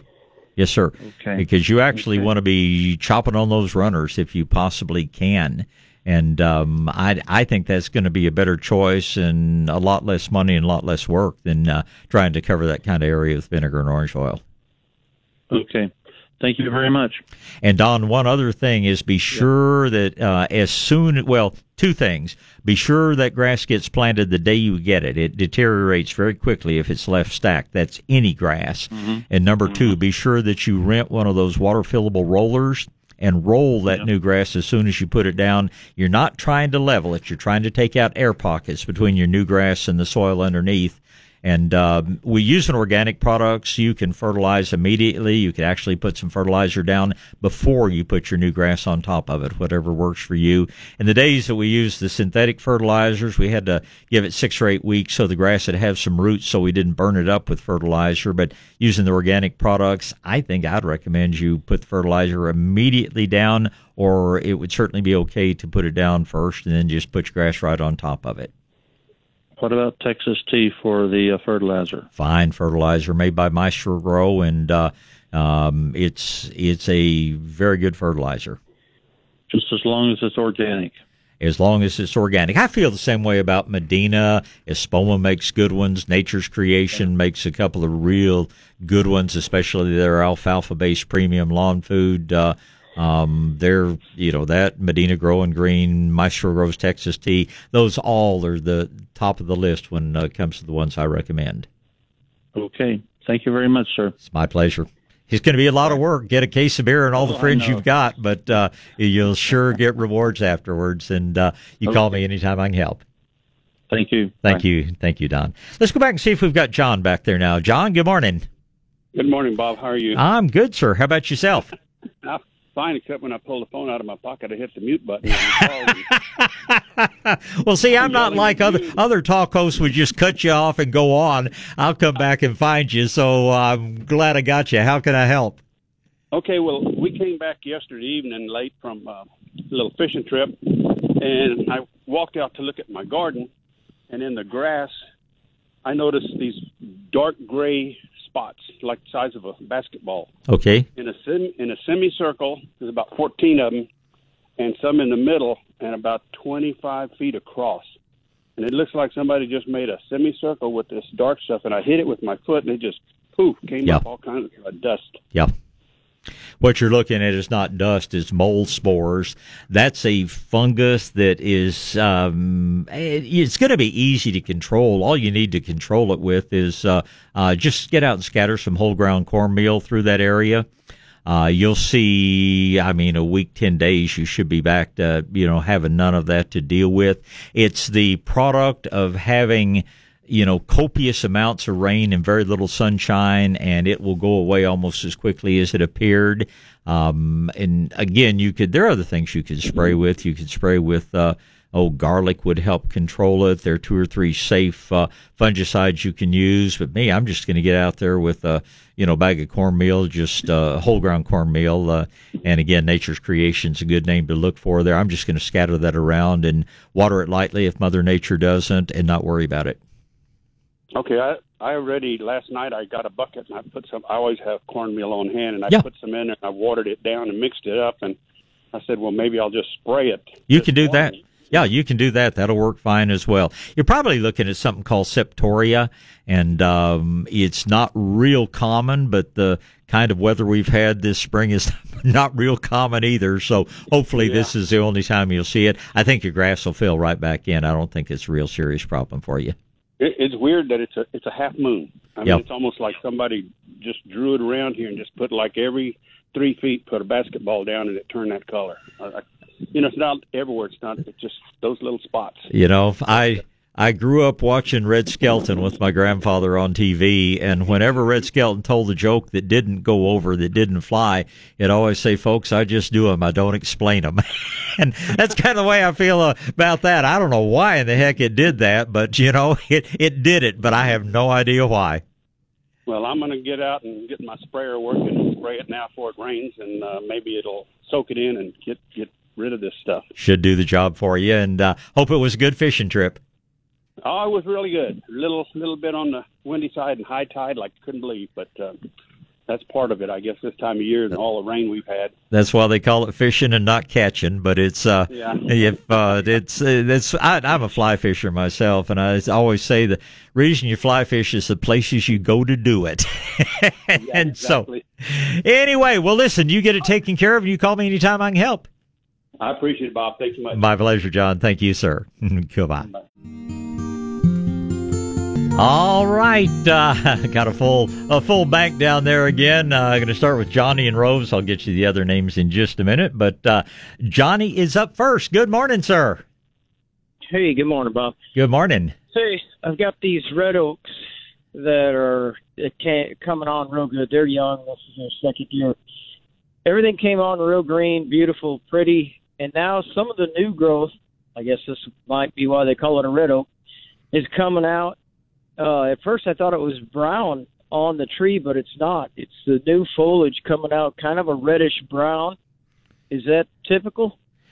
And are these trees that you purchased? Do you have any idea what kind of red oak you got? I can't remember, but I got them from Fanick's. Okay, then they're probably a, a good variety. Yeah, they come out. It's more of a purpley red, purpley brown color. Um, I just worry, and, and Fanick's has good trees and they know what they're doing, but a lot of people wind up with what's called a Shumard red oak that's fine if you're living in Seguin, but not so fine if you're living in Boerne. But, uh, to be a, a darker leaf when it comes out is normal. I just want to see those leaves have a good green color and not go to a light green as they really develop. Now, the other thing that you probably already know, but I'll warn you anyway about red oaks is they hate excessive moisture. So, uh, water enough to keep them going, but, uh, don't overdo it on the water or you will kill a red oak just like you do a red bud, just like you do a mountain laurel. So water thoroughly when they need it, but then be sure that soil's dry an inch or two deep before you water again. Gotcha. Uh, they may well be Shumards, and I, I live in the New Berlin area. Oh, you're fine with Shumards, then. Yeah. And yeah. then the other question about them is occasionally here and there, just now within the last few weeks, I'm seeing uh, some totally dead twigs, and maybe it'll, it'll be like, you know, one one cluster of three, maybe four leaves, to- totally dead brown. But the the the stem itself is maybe twice the size of a toothpick. Okay. That I think is a little normal, and I think most of what you're seeing is storm, da- storm damage. You get these winds that start whipping those trees around. You're going to have a few little limbs break here and there. I see occasionally we get a real light hailstorm to the point we don't even know it hailed because it's just a few chunks of stuff come down. But, you know, something physically snaps that little twig even though it doesn't break it completely off. And what you end up with is just that, that little stem tip that may have eight or ten leaves on it. And they just get totally brown. They're totally surrounded by bright green leaves. Absolutely nothing to worry about. Kind of normal in South Texas. Okay. Yeah, well, that's exactly what our weather's been doing. Yeah. All right, that's all I had. Thank you very much. You're sure welcome. Appreciate you calling, Johnny. Thank you, sir. Bye. Rose is up next, and it'll be Chicken Joe and Angie. Good morning, Rose. Hello, good morning. How are you? I'm good. How are you today? I'm doing good, sir. Thank you. Excellent. My question is uh, I have an avocado tree, and it does give me avocados. Mm-hmm. Uh, yesterday, I cleaning up the yard, I noticed uh, it had a. I found 54 small avocados, like it had, like they just fought, fell off the tree. Uh huh. I was wondering what's happening. Why does it do that? Is this a young tree? No, this tree's been there forever and ever. Okay. This tree is probably close to 65 years old. Oh wow, that's a really well established tree. Is there still a lot of fruit on the tree? Yes, there is. Okay. You know, I I don't want to, you know, and I, I can't remember the word now, but and it's giving human characteristics to inanimate objects, but sometimes that tree, and it does this in a chemical way, not in a thoughtful way, but it says, wow, I set more fruit than I can develop. And it's normal, it's just going to drop, you know, some of that fruit. It just, um, uh, in fact, and I don't know, I, I don't know if this is a case in an avocado or not, but orchids have been, you know, my hobby and specialty for a lot of years.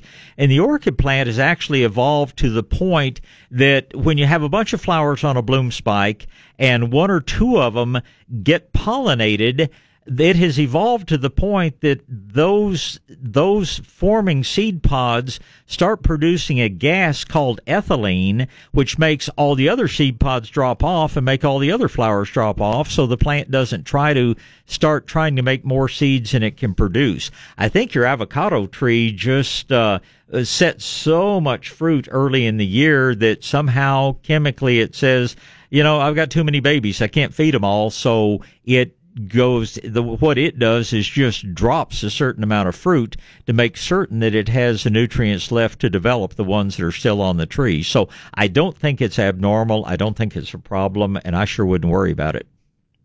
Okay, the next question would be: Do you think I could maybe uh, try to uh, seed the ones that it did abort? No, no, the seed is not mature in those. That that seed's not mature until that avocado is fully formed and ready to fall off the tree from being overripe. And at that point, it's okay. going to be probably three inches long. These little ones that dropped off, um, that seed is going to be totally non-viable.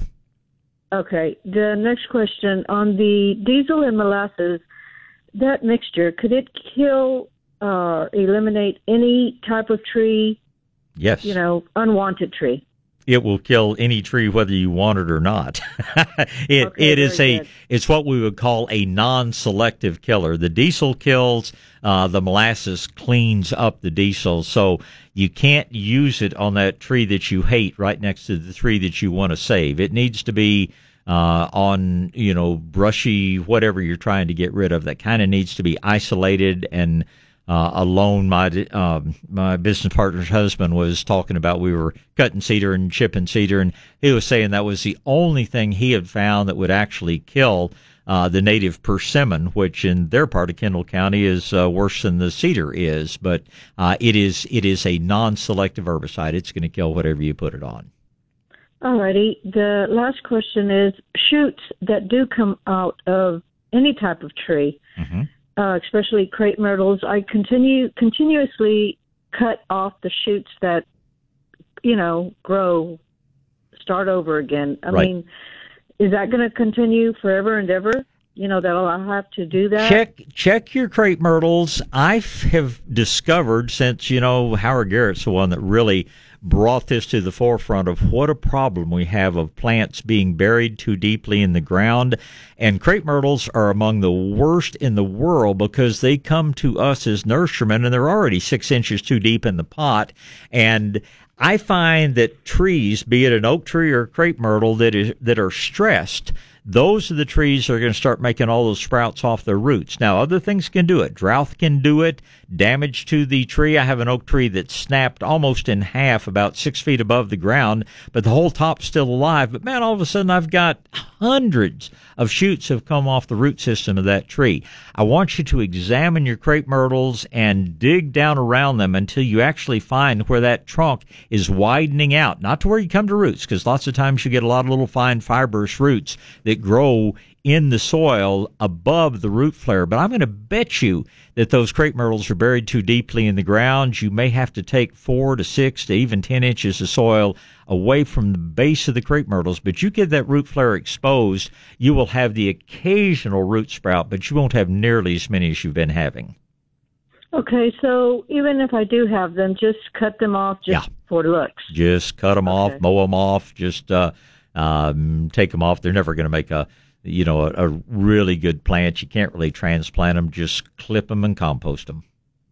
All right, last question. Since we've had so much rain, uh, the granular molasses, um, I could just kind of like uh, throw it out there by hand or. Oh yeah, it doesn't matter whether it's rained or not. It uh, it doesn't burn as long as you don't just you know make it an inch deep. But uh, No. yeah, just get out and broadcast. It's a perfect thing to do, and it uh, it'll help just about anything you put it around. Okay, very good. Thank you so much, sir. You have a wonderful day. You do the same, Rose. Appreciate the call and thank you. All right, back to gardening and back to the phone lines. Uh, Chicken Joe's up first, and then we visit with Angie. Good morning, Joe. Good morning, Bob. How are you doing? I'm well, sir. Good to hear your voice. How are you doing? Great. I'm just in town for a few days, and my irises need deadheading. Uh, they've all finished blooming. What, but what I wanted to ask two things. Uh, one, is it time to feed them? And two, can I thin them now to take some of the corms back to Colorado with me? Um, you can certainly, uh, I would certainly deadhead them, and if you want to, you could take them back. Um, uh, the the thing about all perennials is the best time to transplant is opposite the blooming season. If something oh, blooms in the spring, the best time to divide and transplant is, is in the fall. If it blooms in the fall, then the best time to divide and transplant is in the spring. Now, you're going back to a much colder climate, and where we set out ours in October, um, you're pretty cold to be putting out anything that's not well established. So I'm going to say go ahead. It's not a bad time if you were if you were didn't have the blessing of being able to spend the hot months in Colorado, then uh, I would tell you to wait. But I think where you're going to take something back and plant it in a much colder climate, I'd say yeah, go ahead and divide and transplant your iris. But for everybody listening that's uh, going to be stuck here in South Texas, you guys put it off until uh, uh, this fall, September, October would be the best time. Did that answer the question? Yeah, but should I feed them? Oh, absolutely. Absolutely. Yeah. It's uh when you're using organic show, you do it 365 days a year. It's uh uh, one benefit is that if there's anything the plants don't use right now, it's going to be sequestered in the ground. It's going to be tied up, uh, and and the process we call cation exchange is going to make it available to the plants when they are ready for it. But by all means, uh, feed. Great time of year to do it. Okay, super. Well, I hope to see you later today at the world's most beautiful nursery. Well, I hope we are still living up to those standards, and we'd sure love to see you. You uh, appreciate your call, Joe. Good to talk to you. Okay, thank you. Thank bye bye. Goodbye. Uh, Angie's next. Good morning, Angie. Good morning. Good morning. Um, hi, I have a couple questions. One is I had some cornmeal that I had put in a plastic uh, tub. Okay. Um, and when I went to use it, it has like mold, I guess, on it or Okay. fungus. Yeah. Is do, can I still use that, or do I need to just put that in the I wouldn't be making cornbread to eat with it, but as far as No, no, no, gardening, yeah. no, that that mold that's growing on there is probably one of your beneficial fungi. So absolutely no hesitation. Same thing if you find some weevils in it, not a problem at all. Just go right ahead and use it. Oh, good. Okay, that's great. The other thing is, what do you mulch your garden with? Your vegetable garden. I, you know, I don't do as much mulching on vegetables as I do on shrubs and things. But when I do mulch, um, I use uh, either compost. It isn't quite finished. Uh, I, I use a lot of compost as mulch. If it's an area that uh, I need a thicker mulch, uh, uh, years ago, my business partner and I bought a uh, a chipper. Uh, and we do a lot of chipping. She and her husband and I were were making some piles of mulch several feet tall uh, on our days off this week. So I I have the privilege of being able to chip up trees, and I use that mixed with some compost. But vegetable garden, I use Okay. just just not quite finished compost is what usually gets used there. Oh, okay. I've tried, um, I guess pine needles, Yeah, but if, yeah, I I like to use things from really. Yeah, I from get- plants in your area. If you lived uh, where there are a lot of pine trees, it'd be an excellent mulch. But uh, um, yeah, I, I I live up in Dallas area. yeah, so- and there's nothing wrong with it. But I think you're better with a mulch that's made from native materials. Oh, okay. Um, one other. Oh, well, two more questions. Um, so my daughter moved from Austin up to Salt Lake City, Okay. and they bought a home, and they had their the yard was just soil. Uh-huh. They had removed a lot. The previous owner had removed a lot of trees and stuff, and um, they weren't in a position to put any grass seed or sod in the you know the spring. So Uh-huh. it's now it's like a bed of weeds, and I've never like planted a, a lawn before. Do they need? How do they remove all those weeds? They don't Or they- remove them. You just mow them off as low as you can. And uh, up there, they're probably going to use a seed mix, which they'll need to get in that area. But you just mow the weeds down and overseed over the top of them. Oh, okay. Um, and then one other, um, if I want, if I have an area of Bermuda grass and I need, I want to like turn it into a perennial bed and plant a tree in it. Um, can I just mow that down real low? You're not and gonna you're not gonna get rid of Bermuda grass uh, by cutting it. Uh, what you're gonna have to do if you really want to get rid of the Bermuda is wait till hot summer and then water it, cover it with black plastic for about six weeks, and let it just steam sterilize uh, underneath it. Otherwise, you will never be rid of the Bermuda grass. So we call it solarization, and that's the only way to go. All right. Well, as you know, don't how for the next few minutes. We'll save about the last 30 minutes of the show for more calls. But right now, I get to visit with one of the world's greatest gardeners, and that's the Dirt Doctor. Good morning, Howard Garrett. Good Morning, everybody. How is everything? How was your trip?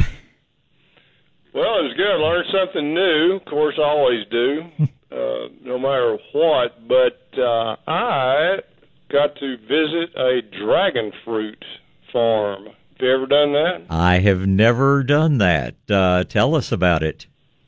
Well, I didn't even know what dragon fruit was, or, or I didn't think I did. Turns out I had uh, seen it before and had actually eaten it before you know, on our trip some years ago in uh, into Argentina when Logan was working down there. But, but dragon fruit is uh, you'll see it in Whole Foods and Central Markets and different places. uh, In, you know, in the exotic section, it sells for a whole bunch of money per pound and all that. Which is probably why I'm not familiar with it. Yeah, it's a um it it's really interesting. It's the one you'll see the most common is a real dark reddish purple or or even a deep purple. And the fruit is basically the uh, flower bud. It's the it's the meat from inside the flower bud. The outside is real rough and everything. And I we were going to this farm uh Logan's husband Bo had run into him somewhere and he wanted to give us a tour and talk to us about it and all that kind of thing. I think there were some investments uh possibilities uh, to be discussed and all that kind of thing, which I wasn't uh, involved in. But it uh, turned out more than just uh, an interesting fruit. The, the dragon fruit it grows on a, a, an arboreal cactus. Really? And it looks remarkably li- similar to night blooming cereus. Interesting. And when you look into it on the internet, and I'm still doing research on it, you get you get a bunch of confusing kind of information about it. I'm not sure there's a real. I may have to do a, a, an entry myself that that's the most accurate thing out there. And some of the listeners, some of your listeners here may know uh, some uh, information about it uh, as far as growing and the uh, the taxonomy of it and all that kind of thing. But you can see it listed as Stenocereus, and you can also li- see it listed as Hy- uh. Mm-hmm. And both of those names, and of course the uh, night blooming uh, cereus is, you know, cl- there, it's absolutely closely kin. I mean, it Yeah. looks almost exactly the same. It's just that the flowers, you know, the night blooming cereus have that incredible fragrance and are uh, white, and apparently they're not edible. And and the dragon fruit can range from a white fruit all the way to that deep purple and it's talked about as being extremely nutritious, and it's uh, talked about as being an aphrodisiac. You know, all of these different things, and I think I think that's one of the reasons why price of it is you know ten dollars a pound or whatever it is, whatever it sells for. Uh, they they have a good marketing department, but it but it's actually an epiphytic cactus. I did not realize that right. at all. That's, that's exactly what it is. And this guy was talking about all his secrets and everything. And, it, and I was very impressed with what he was doing and everything. But it dawned on me real quickly that it's an extremely easy plant to grow. I think the difficult part is uh, ending up with the uh, blood, the buds, the fruit, without the birds getting them. Apparently, their Huh. biggest pest is woodpecker comes in, you know, when it's starting to ripen and getting into it. And he literally puts sacks over each bud uh, when they start maturing. So it's a real labor intensive kind of thing. But uh, No, it is Anyway, fr- it was is pretty, pretty fascinating. Frost tender, you would have to protect it if you were growing it in Dallas Oh, yeah, or in San Antonio. Totally tropical. Yeah. Oh, did are they growing it like in raised planters? Are they growing it in hanging baskets? How are they cultivating it? No, it's in the ground. They they do cuttings and they start them in uh, greenhouse situation and they uh, trim them so that there's just one major bud and it's going up as much as possible. And they grow them on trellises, kind of like uh, grapevines. They grow them on trellises that are about you know seven feet tall, six seven feet tall. And it's pretty interesting. I've got some pictures of it. He didn't want me to put pictures on the internet or anything, but I'm going to be able to put at least some of them Uh-huh. on uh, dirtdoctor.com and show people more about it. It's um he didn't have any fresh fruit, but he had ice cream. That's one of the ways that they sell it, and um, that was kind of interesting too.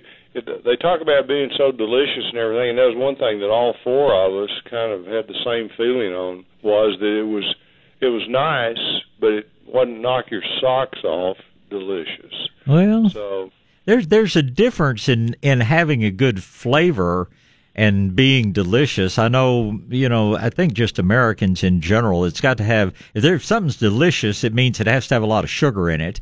But I think there are a lot of fun things out there that have a good flavor without being that way. So I'll I'll have to get some and try some. It sounds like it take a good deal of room to grow. I don't know if I want to because and, and that's same with night blooming cereus. Anybody that's ever grown it, it pretty quickly will grow you out of house and home if you don't cut it back regularly. But it might be interesting to try a little pot culture and with some uh, specific pruning, uh, see if you can keep the plant to a reasonable size and still get uh, flowers and fruit off of it.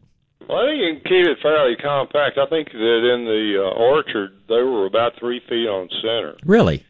Yeah, and uh, just prune to go straight up, and then kind of uh, you know flare out at the uh, at the top. So uh, it was interesting to learn learn uh, something new about a new plant. Also, uh, the, he had some true pistachio trees there, so I got some uh, photographs of it. First time I've ever seen a, a, an actual real pistachio tree. And uh, got got some photographs of that. He also had some neem growing there, which I do, do did have some good shots of, but he had a couple of really nice specimens of uh, it. The tropical fruit's pretty pretty interesting stuff. Do, do y'all sell the night blooming uh, cereus there at Shades of Green? We occasionally we will get it in a mix. Uh, of different uh, cacti and things. I don't know of a good source, but you know that that whole group of cacti, uh, the epiphyllums, uh, uh, and along with the uh, night blooming cereus and those, they're just a fascinating group of plants. They're not at all Oh, cold hardy, but um, we don't always have it in stock, but we get it occasionally. Well, I think they're all in the same category of being extremely uh, xeric, and they can grow in shade. You know, that's how they start growing is at the base of trees, and then they go up. Uh, and one of the things I talked to him about was how when he put them out in the field, he kept them from sunburning, and he talked about the fact that he uh, does it a little at a time in the shade cloth, and you know, kind of Uh-huh. re- uh, readapts them or adapts them uh, to the uh, to the sunlight. But their natural habitat is kind of an understory uh, cactus, you know. Well, it's I, uh, the name is just escaping me right now, but there's a, a, a cactus that I actually have in my greenhouse right now that uh, I've heard it called rickrack and I've heard it called zigzag and things like that, but it's one that just uh, oh, it just looks kind of like an, a figure eight, just uh, stretching up the stem. That uh, I remember reading about it. No, man, my my recall's just failing me on this one, but uh, I remember reading about it in one of Graf's books years ago, and they said that it it's from Brazil, but that's how it grows. It starts at the base of a tree, and it may grow 200 feet up the tree, and all the flowers and fruit and everything else are going to be up top. So, uh, golly, I just I, I it's fun learning, and, and you've certainly taught me something today. Well, anybody missed the first of our conversation here? We're talking about dragon fruit. That's the common name, and Uh-huh. what the scientific name is is kind of who knows. It's either Stenocereus or uh, uh, Hylocereus, and the night blooming cereus. The um, just a Google search comes up is Selenicereus. Uh-huh. cereus. So they're all names that that are different, but they're all around the same thing, and they all end in cereus. So obviously they're uh, Yeah, cacti. closely uh, related. Very interesting. Very interesting. Well, something I thought I would share with you. I got a question that I just had never really looked into a week or so ago, and somebody called me and asked me if it was legal to grow hemp. And I scratched my head and I thought, well, gee, you know, I don't really know whether it is legal or not. So we've got a we've got a great sheriff up in Kendall County that I count as a good friend, and our Boerne police chief I also count as a good friend. So I called those two gentlemen, and we had a fairly extensive discussion about whether it was legal to grow industrial hemp. Have you ever have you ever gotten that call before? well, it's interesting that you asked. We have gone into that business uh, kind of big time. Oh, really? Yeah, from a uh, consulting standpoint, apparently, you know, there's a huge rush into it right now. Oh, sure. A lot of states have approved it. Texas is on the verge of approving it if have if they haven't already. It's in the uh, the current farm bill that um, has been submitted to make it legal uh, across the U.S. Right.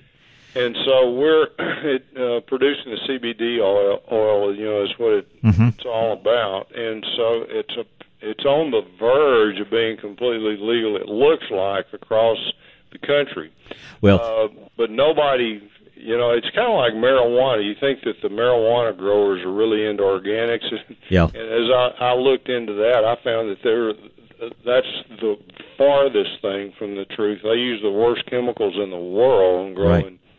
Uh, marijuana, and there are a few people that have gotten into it because they they've found out that it works better and everything. But growing the hemp and it being a really clean thing is, I think, going to be a really important thing. So Doug has got us involved. We've got a whole page on uh, uh, Texas Organic Research Center uh, dot com about what we're going to be doing it and just basic information about the hemp growing uh, situation. And there's information on dirtdoctor.com Okay. as well.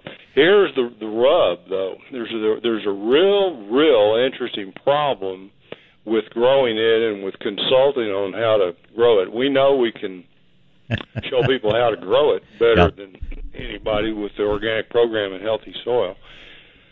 But to grow it legally, it has to have a level of the um, whatever the CBD chemical in it is of 0.3 percent or lower. Well, it's actually THC. It's not the CBD. It's the THC, which is the what do they call it? Psychotropic compound. It has to be 0.3 percent or lower. Right? Yeah, that, Yeah. yeah. I'm saying the wrong the wrong letters. Right. Those letters are confusing, but the the problem is it can go hot, which is what it's called, real easily. And my worry is that the organic program may push it that direction even more than a chemical program. And if it shows that level uh, above that number, the current law is that you have to burn your crops, which is stupid. There ought to be Yeah. some you know, other way to, to do it. Well, That it the, uh, because somebody invests millions of dollars in a big operation and plants a bunch of stuff, and it, because the plants are so healthy that they come up with a higher level of the uh, chemical in there, it's going to you know be a very costly deal. Well, and the thing to too, too, and uh, I'm I'm glad you brought that up because uh, here's what our local sheriff told me is that uh, it will all depend on whether it gets through the state legislature or not, and it is still in play. We've only got a week left in the legislative session, and a lot of uh, bills are going to die. But Texas law still says that any THC is too much. And uh, when I asked Al and Jim both about it, I said, okay, so uh, your deputy goes out into the field and he or she finds this plant growing, and there's no way you can look at it and say, you know, okay, you're growing it to smoke or you're growing it for hemp because it's all the genus cannabis. Um, he said, and so what law enforcement typically does is take a sample from the plants send it to the lab, and if it has any THC in it, it's uh, contrary to Texas law, and you can be cited and arrested for growing it. And that's why seeing what comes out of this legislative session uh, is going to be real interesting. So anyone who is thinking of getting into it. Uh, needs to be very, very cautious about it. He said even the federal government contradicts themselves in that uh, their agricultural bill said up to 0.3% THC is legal, but and they, the the feds still have some things that say any THC at all uh, is illegal, but uh, state law says that any THC is illegal. So you, you better check with your local authorities and see how they're enforcing the law before you decide to get into business with it, because you you could get in trouble. And and like you say, growing it organically, you're probably going to push up the level of everything in the plant, just like it does on sugars and other good things. The reasons that organic produce is so much better for you. This uh, it may indeed uh, become a bit of a problem, but it's it's going to be an interesting thing to follow. And I think uh, uh, I think the the secret as to whether um, it's going to be in more widespread cultivation is going to be what the state legislature does with it. Well, maybe, maybe not. The U.S. government is about to have it legal uh, across the country, so there's going to be a lot more pressure Yeah. uh, coming on all the states that have already gone that way. The, the way we got into it was the Lava Sand uh, company that we've been working with a long time is already working with uh, growers that are producing it on a big scale in Uh-huh. states where it's already legal. And so uh, there's going to be a tremendous amount of pressure on the other states uh, that aren't doing it for it to you know be added to the deal. So I don't I don't think there's any possibility at this point that it's not going to be uh, legal across the country. I think the only trick is going to be just that level Yeah. of the uh, THC in the product. Right.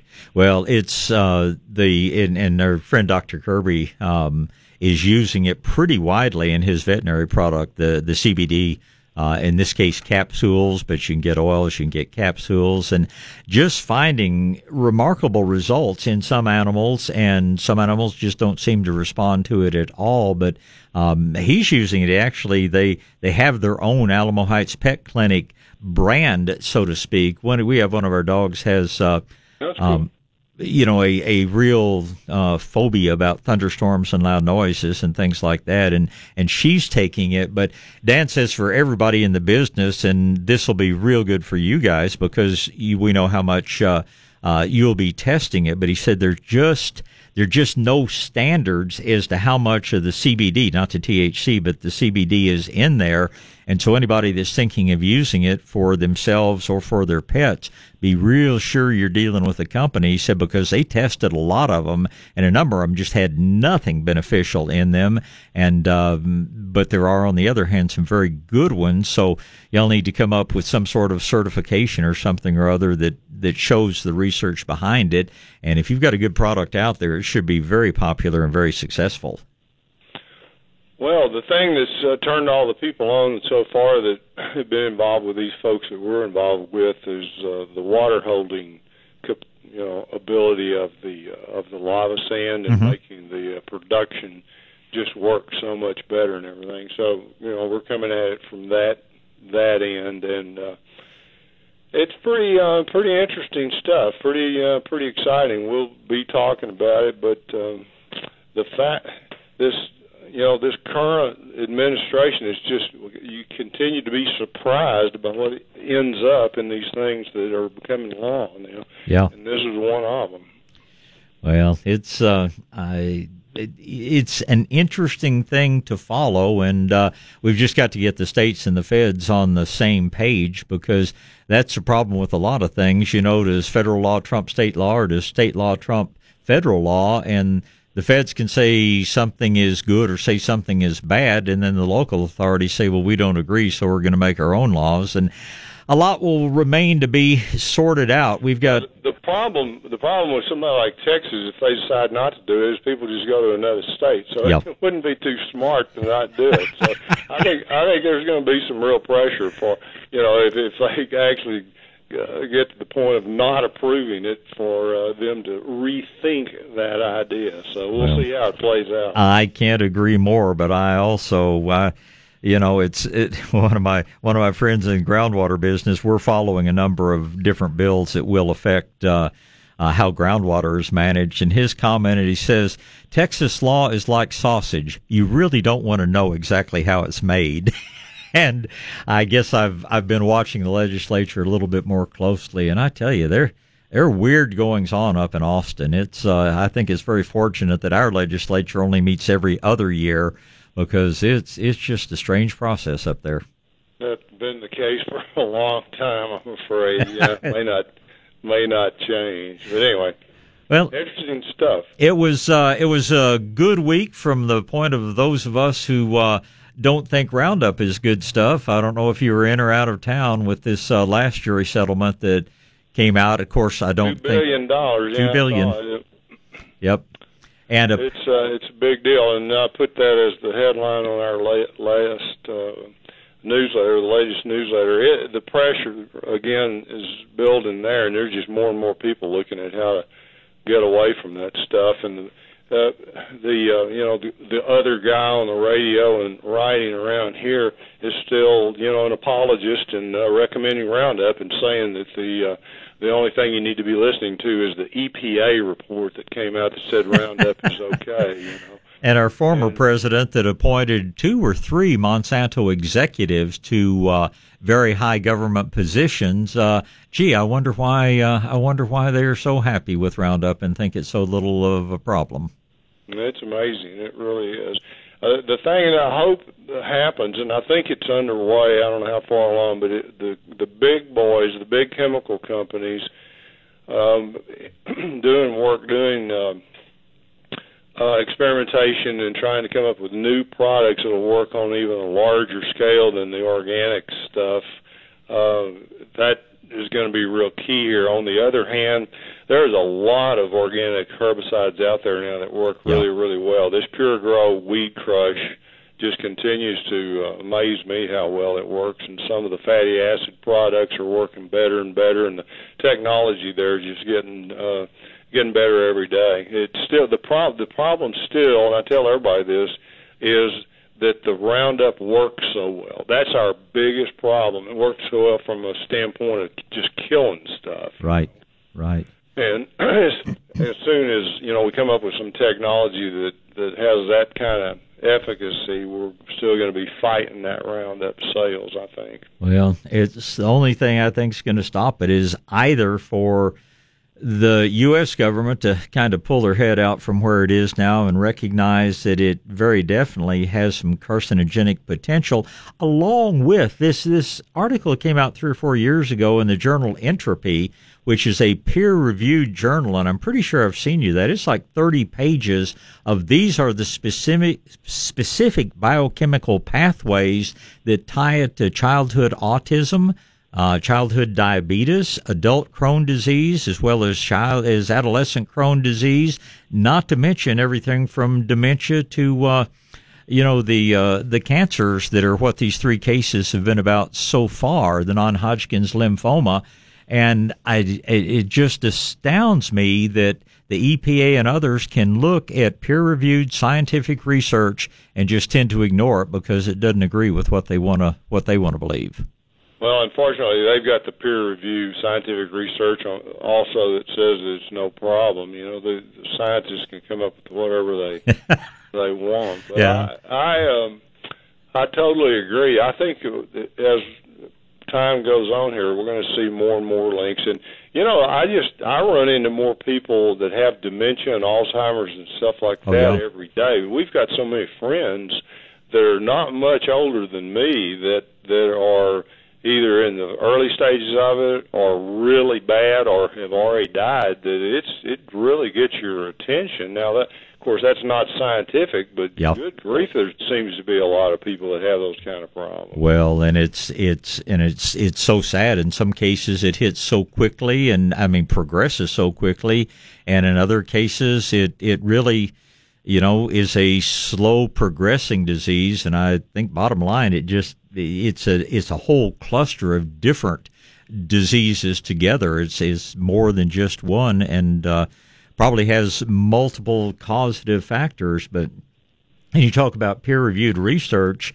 Uh, our friend Diane, that researches so much, she was looking into one of these, and I don't remember the exact time frame, but they were running their lab rat tests, so to speak, and they found that the really bad stuff started showing up 12 weeks after exposure.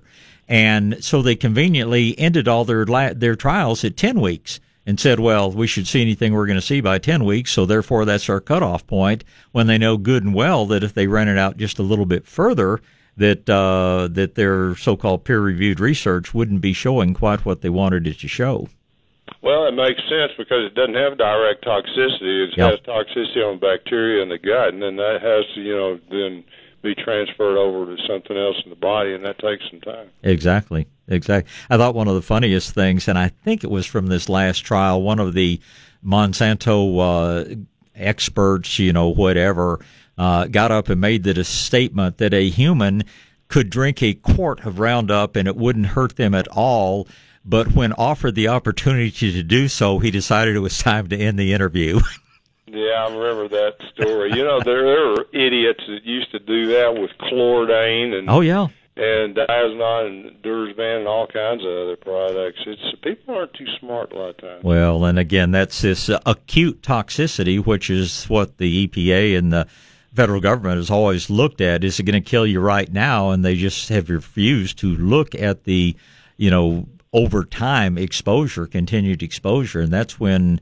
I, that's what I think you know has caused the problems with the non-Hodgkin's lymphoma. combi- combines with other chemicals too. Exactly. Same thing. They don't look at that uh, at all either. Anyway, we're moving the right direction. Those great big lawsuits are going. You know, it's not the uh, only thing that we need to have happen, but it's a, certainly a step in the right direction. Well, you and I and our listeners know just going organic, growing everything you can for yourself, and uh, following the Dirt Doctor's good work and supporting TORC to help us do even more good peer reviewed research. Uh, those are all things we need to be doing, and uh, we enjoy being part of it. Yeah, look at that great art on dirtdoctor.com that you can purchase by the Dirt Doctor, the original art, and support the Texas Organic Research Center. Go out and plant your dragon uh, fruit today, and uh, we'll talk to everybody next week. Look forward to it, Howard, as always. Glad you're home safely and look forward to our next visit. Thanks, Bob. Thank you, sir. Bye. Mr. Howard Garrett is Dirt Doctor. DirtDoctor.com is uh, uh, just the best website on the radio. All right, back to gardening. We're going to talk to Elaine and Sharon and Deborah. Uh, let's get started with Elaine. Good morning. Good morning. Good morning. Um, I have a Myers lemon tree. Put it in the ground about four years ago after it lived in a pot for five years. Uh, I noticed this year that I've got three or four limbs with thorns. Okay. It's never them back. Um, are these are these limbs originating from right at the base of the plant, or are they just further up the tree itself? They're right up in the top of it. Okay. Two years ago, uh, I did have a couple of branches get nipped by the freeze, Uh huh. but the rest of the tree was fine. Okay. So do, do I need to cut them out? I probably would, and because here's the reason. Now, are the sh- are the thorns really short? Or are they really long? They're real short right now, uh, but there are no fruit on those branches where there are fruit on the other branches. then I don't think you have anything to lose by cutting them out. Originally, all of the improved Myers lemons were thorned, and then they had as just a genetic sport, so to speak. Uh, they had some limbs show up that did not have the thorns on them, and so that's what they started using as their graft wood, their bud wood, and they came up with a thornless Myers lemon, just as they came up with a thornless Mexican lime.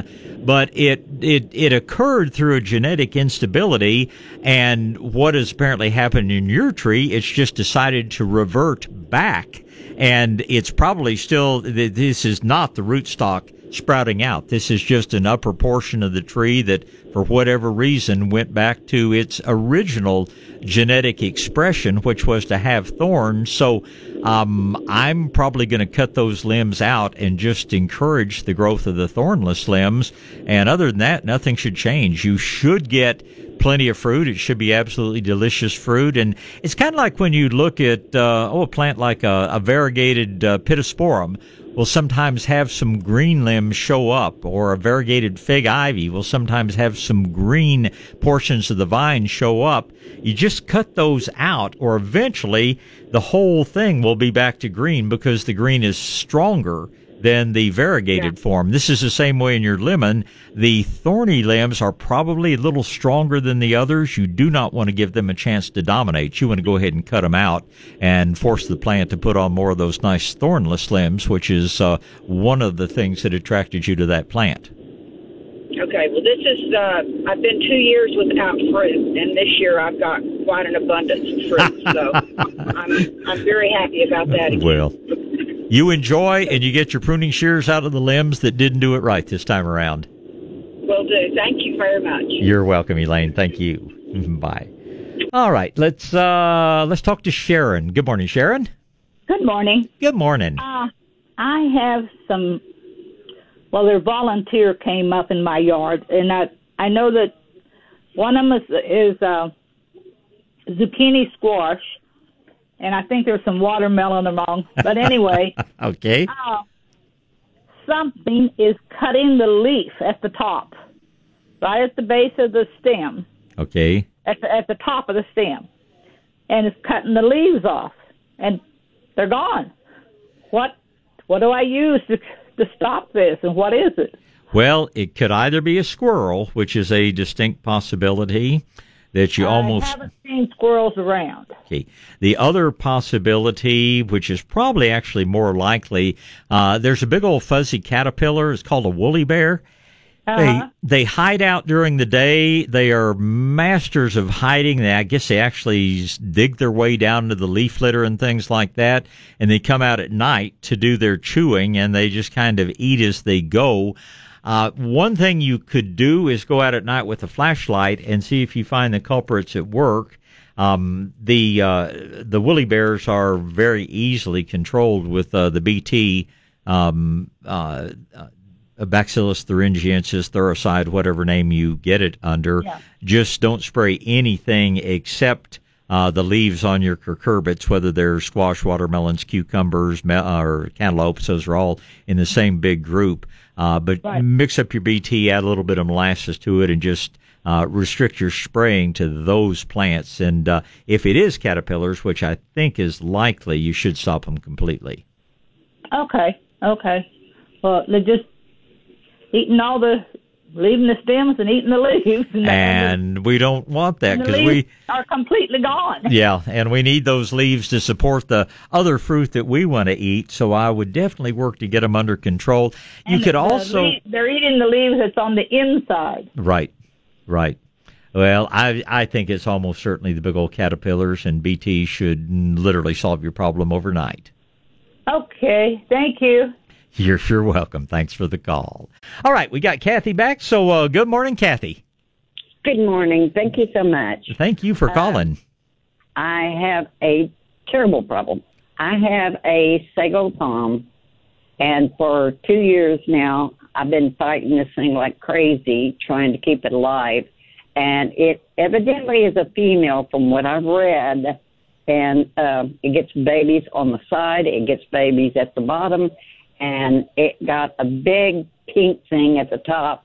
Mm-hmm. And they said that's babies coming out. Well, every one of them that came out was dead within two inches. They all came out dead.